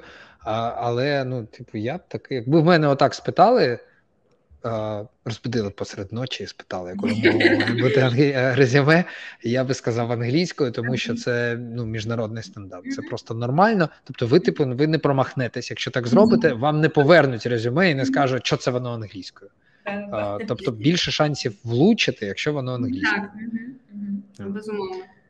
Так, е, Роман, Рома, е, прекрасний спеціаліст. Я, я полюблю Романа, обожнює півкоманди, вони його фоловлять і на LinkedIn, е, і ADP як ментора. Ну просто це отак. Вони навіть намагаються його такі.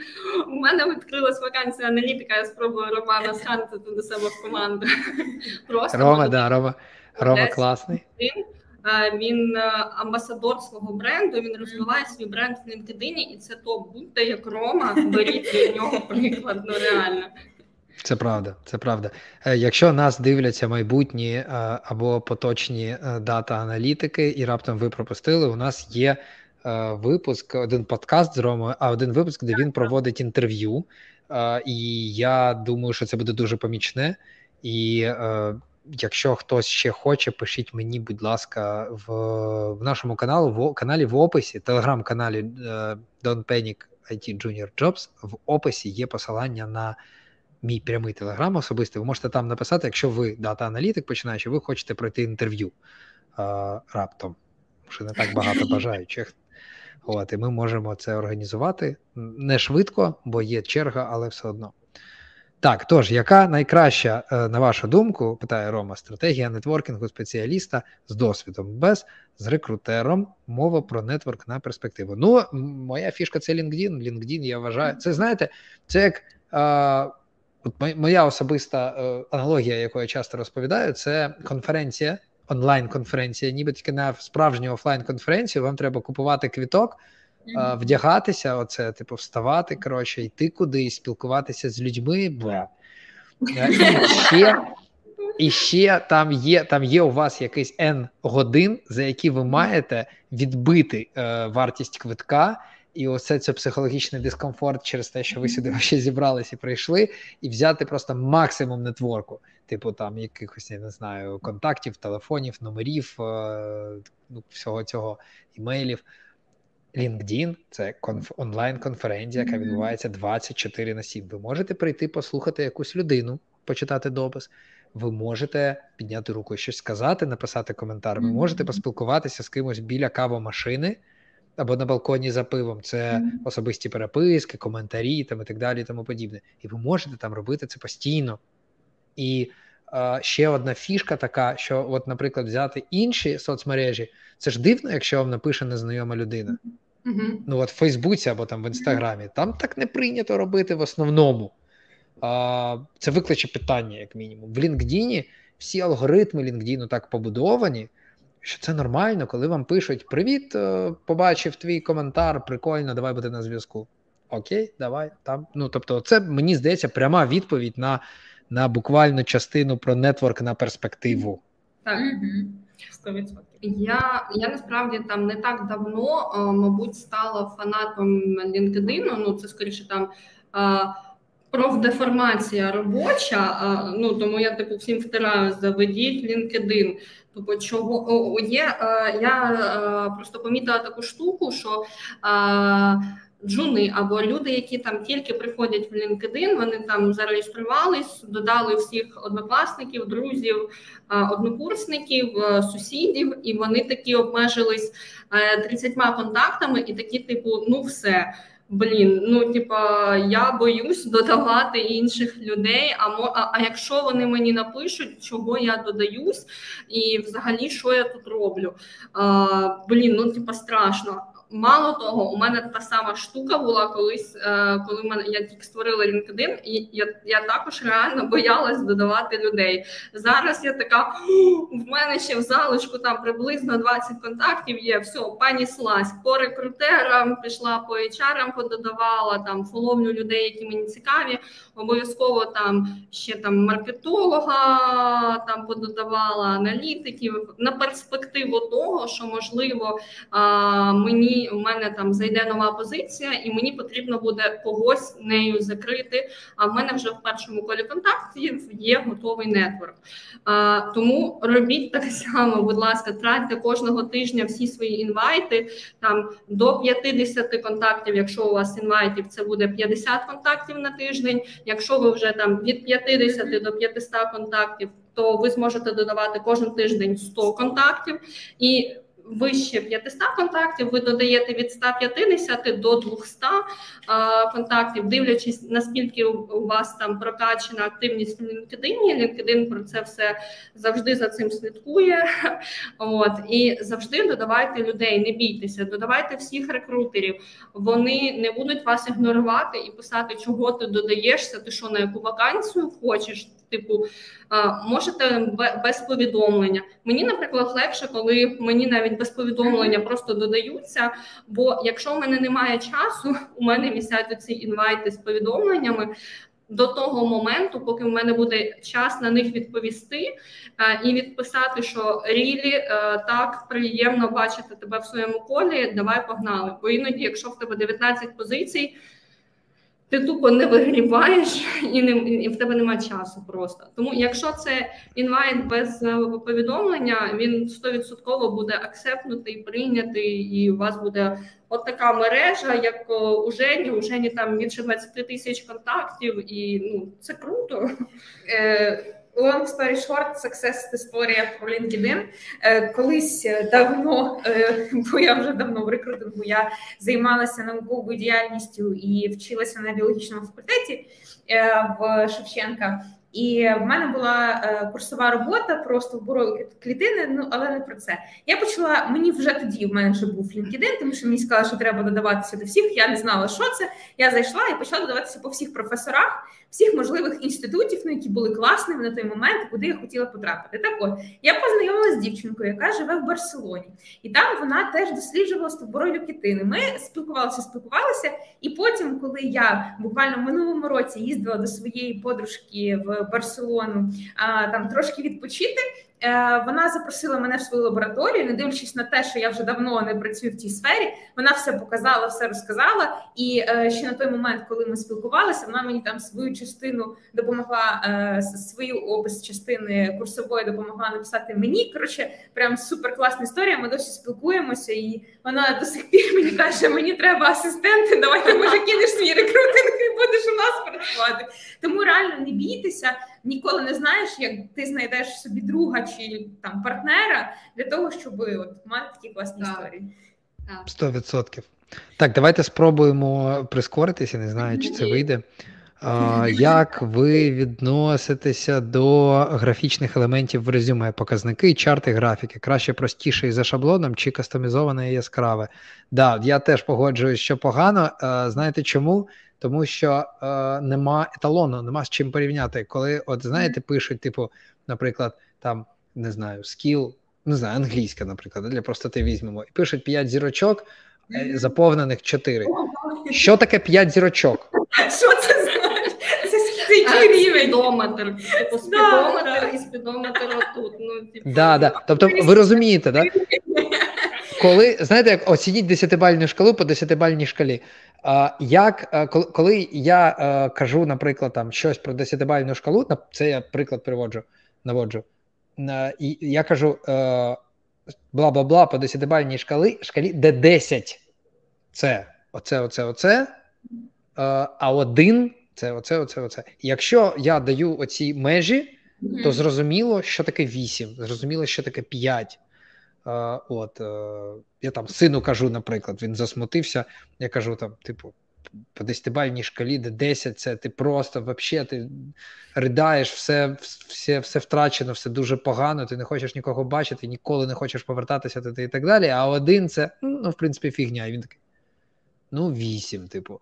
Ну, тобто, навіть дитина розуміє, як це оцінити. Розумієте, да? А якщо в резюме писати, як ну, якщо ви передасте оці межі, то круто але як я не знаю. Ну це ускладнення. Я, Тут додам, я після того сказала, що типа взагалі ні. А в мене тут ще один ноутбук стоїть, там де ми читаємо коменти з Ютубу. І в мене відкритий телеграм, і нас зараз дивиться наша команда. Ну їм завжди цікаві наші виступи. І тут понеслась типу, один за одним повідомлення в телеграмі, що так, хоч хтось це сказав. Нарешті, спасибо, дівчата. Типу, Багато такого сьогодні було. Насправді я теж відчував, коли да, ми озвучили це. Рекрутери і менеджери не люблять ці штуки, особливо менеджери. Менеджер дивиться такий. Це це типу бедба. Ну, ну, типу, ну ти спитай, а вдруг, а, а може, все ж таки, типу, ти спитай, але зазвичай не люблять. Не люблять, коли ви ставите іконки програм, яких ви знаєте. О, да, да, це ще а, типу, дуже болять очі, і рекрутер, по-перше, не може не знати тих чи інакших mm-hmm. іконок. Він може не знати іконки фігми або mm-hmm. скетча, і в принципі це нормально. Він знає назви, але він може не знати mm-hmm. іконок. Тому іконки також забувайте.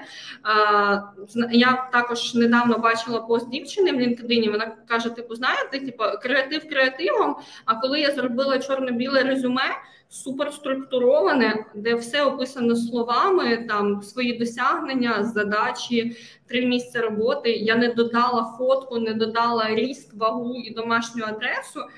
І мені дали офер. Ну, типу, і в неї був шок, бо зараз всі, типа, ставте фотки, ставте там вагу, ріст. У нас ем, сьогодні нам Маша наша показувала резюме, там, типу, сторінка А4, отак от іде фотка, повний ріст. Ріст, вага, домашня адреса, там сімейний стан і так далі. Причому це там людина Gen Z покоління, ну тобто вона супермолода, але десь вона побачила цю штуку і зробила таке резюме. Але це скоріше мінус аніж плюс. Ми, до речі, не знаємо, хто це сказав. Будь ласка, не читайте тих людей, більше не робіть, так не треба. Друзі, е, я тут усвідомив, що коротше, е, ну, у нас дуже класно виходить поговорити, але година 37, і нас було, нас дивилося 70 людей, а вже дивиться 55, що не дивно. Е, І я, коротше, подивився, а тут прям багато питань. Тому таке до вас питання е, на порадитись. Ми можемо зараз супершвидко їх прочитати. Відповідаємо так, ні.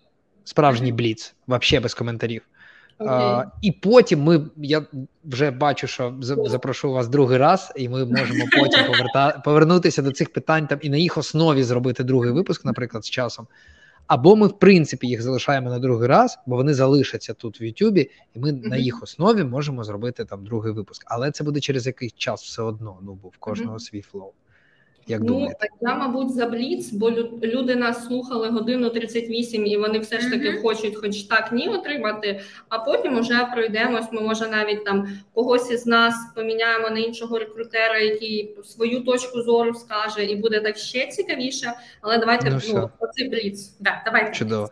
Тоді да, намагаємося взагалі бути супер е, короткими, значить, графічні елементи. Далі Марина питає. Чи буде плюсом на фоні наших кандидатів, інших кандидатів, досвід в it компанії, але в іншому відділі, якщо свідчитися на програміста? Так. так. Чи можна зробити резюме е, англійською і українською, чи краще англійською супровідний лист? Вже відповідали краще і так, і так. Англійська точно не промажете. Супровідний лист гарно мати е, на випадок, коли він потрібен. Ну і ви відчуєте, що він там актуальний. Якщо ви шукаєте роботу, краще підготувати всі документи, які можуть знадобитись. Е, питання 3. Е, кажуть, на одну вакансію джуна 400-500 аплікантів. Чи є така практика в HR, що коли багато заявок, не дивитися деякі взагалі, бо не встиг? Як коректно тоді достукатись до HR? Є така практика. В кого як? На жаль, є, просто коротко, да? І так. як коректно достукатись, як ми вже казали, е, знайдіть цю людину. Зазвичай є е, на джині, в доу, на доу ви можете знайти ту саму вакансію. Є посилання на LinkedIn е, рекрутера, який який яка займається. Да, можете написати в LinkedIn напряму, знайти цю людину. Повірте, з 400 людей так зроблять, типу, один ви можливо. Краще все в одному. Е, Дмитро питає, краще все в одну, в одну сторінку вмістити в резюме, чи можна і більше? Ну, я б сказав, максимум дві, мабуть. Дві максимум. Е, я б сказав, що не менше. А, це я написав. А це я відповідав, я намагався. Там було питання, наскільки наскільки да, резюме важливе. Я я хотів відповісти чітко. Я б сказав, що більше половини прям настільки важливо. Яке ваше ставлення до фото в резюме? Можна без все фото. одно, але в Штатах є закон, де забороняється додавати в резюме фото, стать і ще щось і щоб підвищити об'єктивність. Але типа, якщо просто щоб не було цієї історії про те, що дискримінація, да, люди цього не додають, і це абсолютно окей. Тобто нам типу все нам одно. все одно. Я думаю, що більшості насправді все одно. Я б сказав що можна підтримати тенденцію не додавати, бо так справді ви підвищите шанси на об'єктивність. Ну, типу, це критерій. Хочете ви цього чи ні, але це якийсь критерій. Е, фото викличе якусь е, асоціацію. Е, Небажану насправді, бо вона далі відводить того, хто дивиться від об'єктивності. Стандартний список софт-скілів, чи потрібен він в резюме? Е, якщо ви можете його е, захистити, і вам є що про це сказати, це знаєте, відноситься до е, вимог в вакансії стресостійкість. Типу, вже там всі це настільки стандартно і банально, що там це ніхто не помічає умовно. Але коли доходить до стресостійкості, ага. коли реально е, треба, то починають всі розуміти, що це, мабуть, реальний скіл, і не, в, не у всіх він є. Е, тому, е, типу, ви не забувайте, що ви подаєте об'єктивну інформацію, а софт-скіли, хто це оцінює? Ви самі себе, що ви старанні, це пустий звук. Ну, по факту. Та? І на це витрачається час. Я вважаю, що нічого не втратите, якщо не напишете. Якщо пишете щось там, справді, е, ну, ви, ви можете розказати, що так. От. Ви пишіть, що ви пунктуальний, і якщо ви настільки пунктуальний, що для вас це буквально дуже важливо. Є такі люди з знаєте, є така штука з ну, вбудованим відчуттям часу, а, і на цьому будується прям життя і робота. В іншому випадку це пустий звук. Да? Так, так, абсолютно погоджуюся. Фото в резюме. Ну, тим більше є там всякі, типу, стрес-інтерв'ю. Ми ми багато видів, як що буває взагалі, не розказували. Бо ми там на прикладі свого розказали. Бо буває там і притести, і стрес-інтерв'ю, і все, що завгодно. От, типу, там чекають всі ваші софт-скіли. В резюмені. Ну, типу, да, про це ж я ж кажу, це типу, виходить, це ваша особиста думка про себе, і ну це, це не має відношення до реального рекрутингового процесу. Якщо на вакансію більше 100-200 резюме і більше і більше, скільки реально будуть розглянуті, після скількох відгуків вже можна не відправляти резюме. Я не знаю, це індивідуально. Я б сказав, відправляти все одно треба, це ж не важко. Відправляти треба завжди. У нас є борди по 3 тисячі людей на Junior QA борді. Mm-hmm. Ну, блін, ми Серйозно? Є три, є чотири. Mm-hmm. Один борт колись був на 7 тисяч кандидатів вакансія. Тому так я реально раджу відправляти, бо може Та то все було не те. Так, відправляйте, тому що не не, не важливо, скільки їх там буде. Да. Ми ж шукаємо кращого з кращих. Може з цих 200 ніхто і не підійде. А ваше не кращого з кращих, а релевантніш, найрелевантнішого з релевантних. Так. А слухайте, а, ви знайшли людину?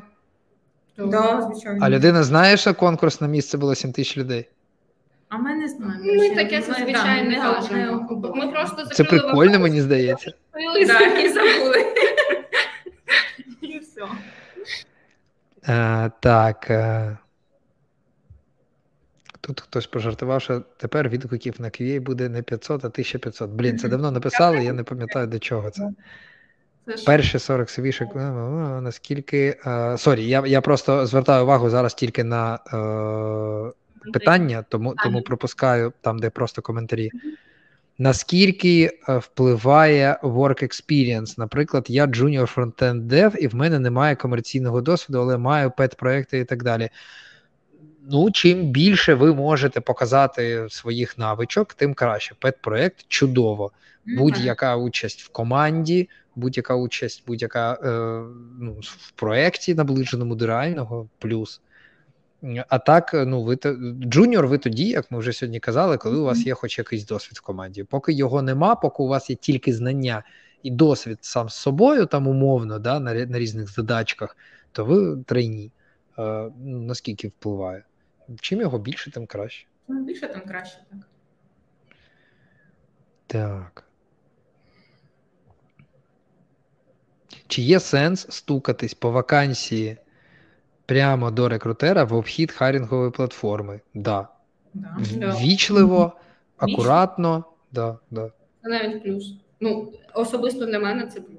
Безумовно. Тут ми навіть знову таки намагаючись е, у спробі пояснити це об'єктивно, просто е, всі йдуть через одні двері, а ви заходите через інші, через які йде, йде набагато менше людей. Тобто вас там простіше помітити.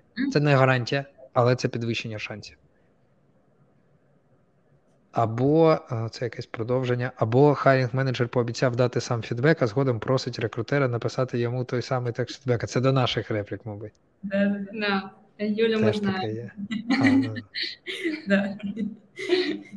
А, Який шанс чи відсоток тих, хто отримав офер, навчавшись самостійно, без курсів і не маючи освіти. Ну, їх менше. Ну, mm. типу, менше, але такі є. У нас є там круті хлопці, які до того працювали просто в кальян-барі. Він там один розробник порекомендував свого друга, сказав: типу, я за нього ручаюсь, поговорив з менеджером, і менеджер сказав: Блін, давай проспівбесідуємо, що мені. Ми проспівбесідували, хлопець крутий. Він у нас в компанії вже виріс настільки, що він лідить власну команду. Тому ну блін, а це який напрямок? Це технічна спеціальність чи що? Менеджер? Да. Це взагалі Бачите? не залежить від кількості пройдених курсів, тому що якщо у вас є класні технічні знання, і ви їх доказуєте на тестовому на співбесіді, всім буде абсолютно все одно. Чи був у вас курс десь там на якомусь на якійсь платформі? Можна пройти десяток і не знати, як Нічого. цим користуватися. Оце бачите, ми в якомусь сенсі тут Україна, вона е, країна е, цей, е, мрії е, в цьому mm-hmm. сенсі на ринку, тому що е, на заході це не пройде. Це ну дуже мало вірогідно пройде. Mm-hmm. В, не, в них прям структуровано дуже. Вони не в них чітка структура. У нас більше шансів да, просто да, потрапити отак, от просто там умовно з нуля самостійно. Так, 56 людей, які нас дивляться. Ви неймовірні. Е, година 48. Це просто жесть. Дякую, да. Ну просто що ви тут сидите. Хоча, може, вони сидять і ненавидять нас, типу, ну коли ви вже будете по суті говорити. Типу, мені просто цікаво, у що це виліться. Чи вже все закінчиться? Чи є межа, да, я просто хочу подивитися. Чи це 24 години, просто як ці відео. Безкінечно. Так, чи впливає вік кандидата на вибір? Е, загалом я би сказав, як тенденція, ні. Е, як велика тенденція, ні, не впливає, але є е, клієнти, у яких є опередження щодо віку. Наприклад, вони там у них молода команда в середній вік 24-26, і вони кажуть: ну ви ж розумієте, у нас от майже всі 24-26, мабуть, не не, не знайдуть спільну мову, якщо кандидату буде 48. А, Вони не праві бо є протилежні е, приклади, але такі упередження у деяких е, компаній є. Їх меншість, я б сказав. Це правда. А, Типу, наче про це ніхто не говорить, а як насправді? Ну, ну от, от, от, от так, да. Ну, ну Кра- краще, ніж було раніше, я б сказав. Раніше було гірше з цим, да. Ну, типу, навіть у нас, ну можливо, там 4 роки назад е, менеджер ще такий: ну давай, типу, до 30, бо в мене ж команда, всі діла. Зараз менеджер такий, особливо там з часом віддаленої роботи, там карантини, все інше. Він такий, ти його питаєш. Ну, типу, а твої критерії ще актуальні минулі? Він такий, та мені все одно. Типу, людина, якщо щось знає, то все топчик, е, всі класні, будемо працювати. Ну і йому вже на 4 роки більше. Тому...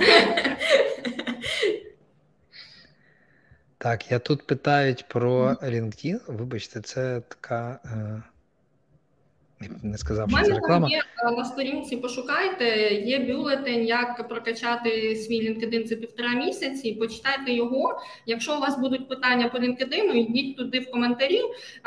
І я, і Настя, і Женя. Ви можете нас там тегати, і ми вам все відповімо. Відпишемо, що це було фронтовно і зараз не займати час.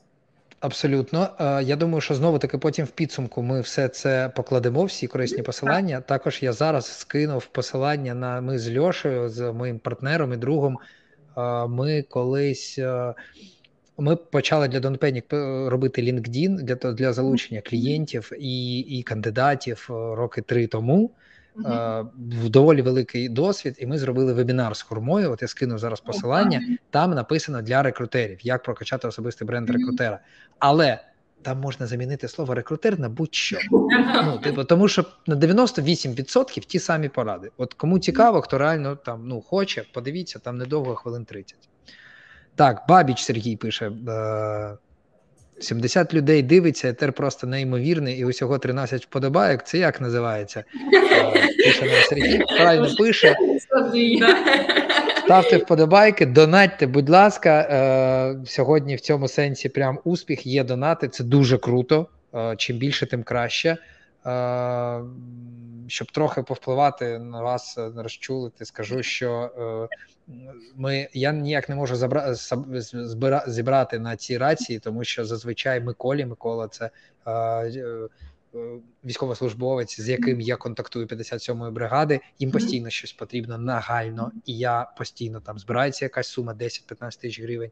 Ми щось їм е, на цю суму купуємо. І він два рази нещодавно в госпіталь потрапив. Вони відремонтували тачку. Ми допомогли з вашими донатами. А, Тачку е, тачка знову понівечена. Її знову треба е, ремонтувати. Він знову в госпіталі, але слава Богу, все окей. Ну тобто, отакий темп. Uh-huh. А, Тому я вже кажу, що на рації ми все на них збираємо, але часто гроші просто потрібні тут і зараз. Тому ну, не не, не буває мало, не буває достатньо назбирали. От е, Бабіч це написав о 20.11. Я думаю, що він вже давно нас зненавидів, пішов з ефіру і дивиться зараз серіальчики. От, але все одно привіт тобі, якщо ти нас бачиш. А, Так, а, як створити такий LinkedIn? От ми так. Mm-hmm. Сергій пише, читайте нас Женю, дізнаєтеся, правда. От, Підписуйтесь на телеграм-канал той самий Бабіч, він там багато пише про такі речі. Як детально дивляться пет-проекти і скільки їх? Оптимальна кількість повинна бути в резюме. Ну, знаєте, як я скажу, їх має там має бути хоча б один, на прикладі якого з вами може посидіти е, технічний хайринг менеджер і розібрати його, як ви його робили. Кількість mm-hmm. не має значення, от має значення оцей один, який він відкриє, і ви можете його захистити. Mm-hmm. Тобто це реально ну, ви його. ви вважаєте найякіснішим, так. Да, да. А, Так. А... де нас почитати? На всіх нас, здається, є е, в описі е, посилання. Можете там там, там точно ми якось переплетені в LinkedIn, ви точно не пропустите. Сергій Бабіч, доброго дня. А як можна потрапити до вас на співбесіду? Фронт-розробник, але за 6 місяців, поки навіть до співбесіди не доходило. Вам точно до Сергія ви можете знову таки знайдіть той самий Бабіч. Uh-huh. Телеграм-канал, там є його контакт відповідно, або в коментарях напишіть, він зверне увагу, зможете знайти. Він зараз на своєму каналі е, робить також, проводить такі співбесіди. Звісно, це перше придумали. Але він подумав, що це класна ідея, теж так робить. Так. Так, так, так. В канві можна зробити класне CV, це правда. В резюме наповнення повинно переважати над дизайном завжди. Іноді найкращий дизайн його відсутність. Mm-hmm. А, Так, так, так. Мені здається, далі вони далі де просто Роман і Сергій переписуються.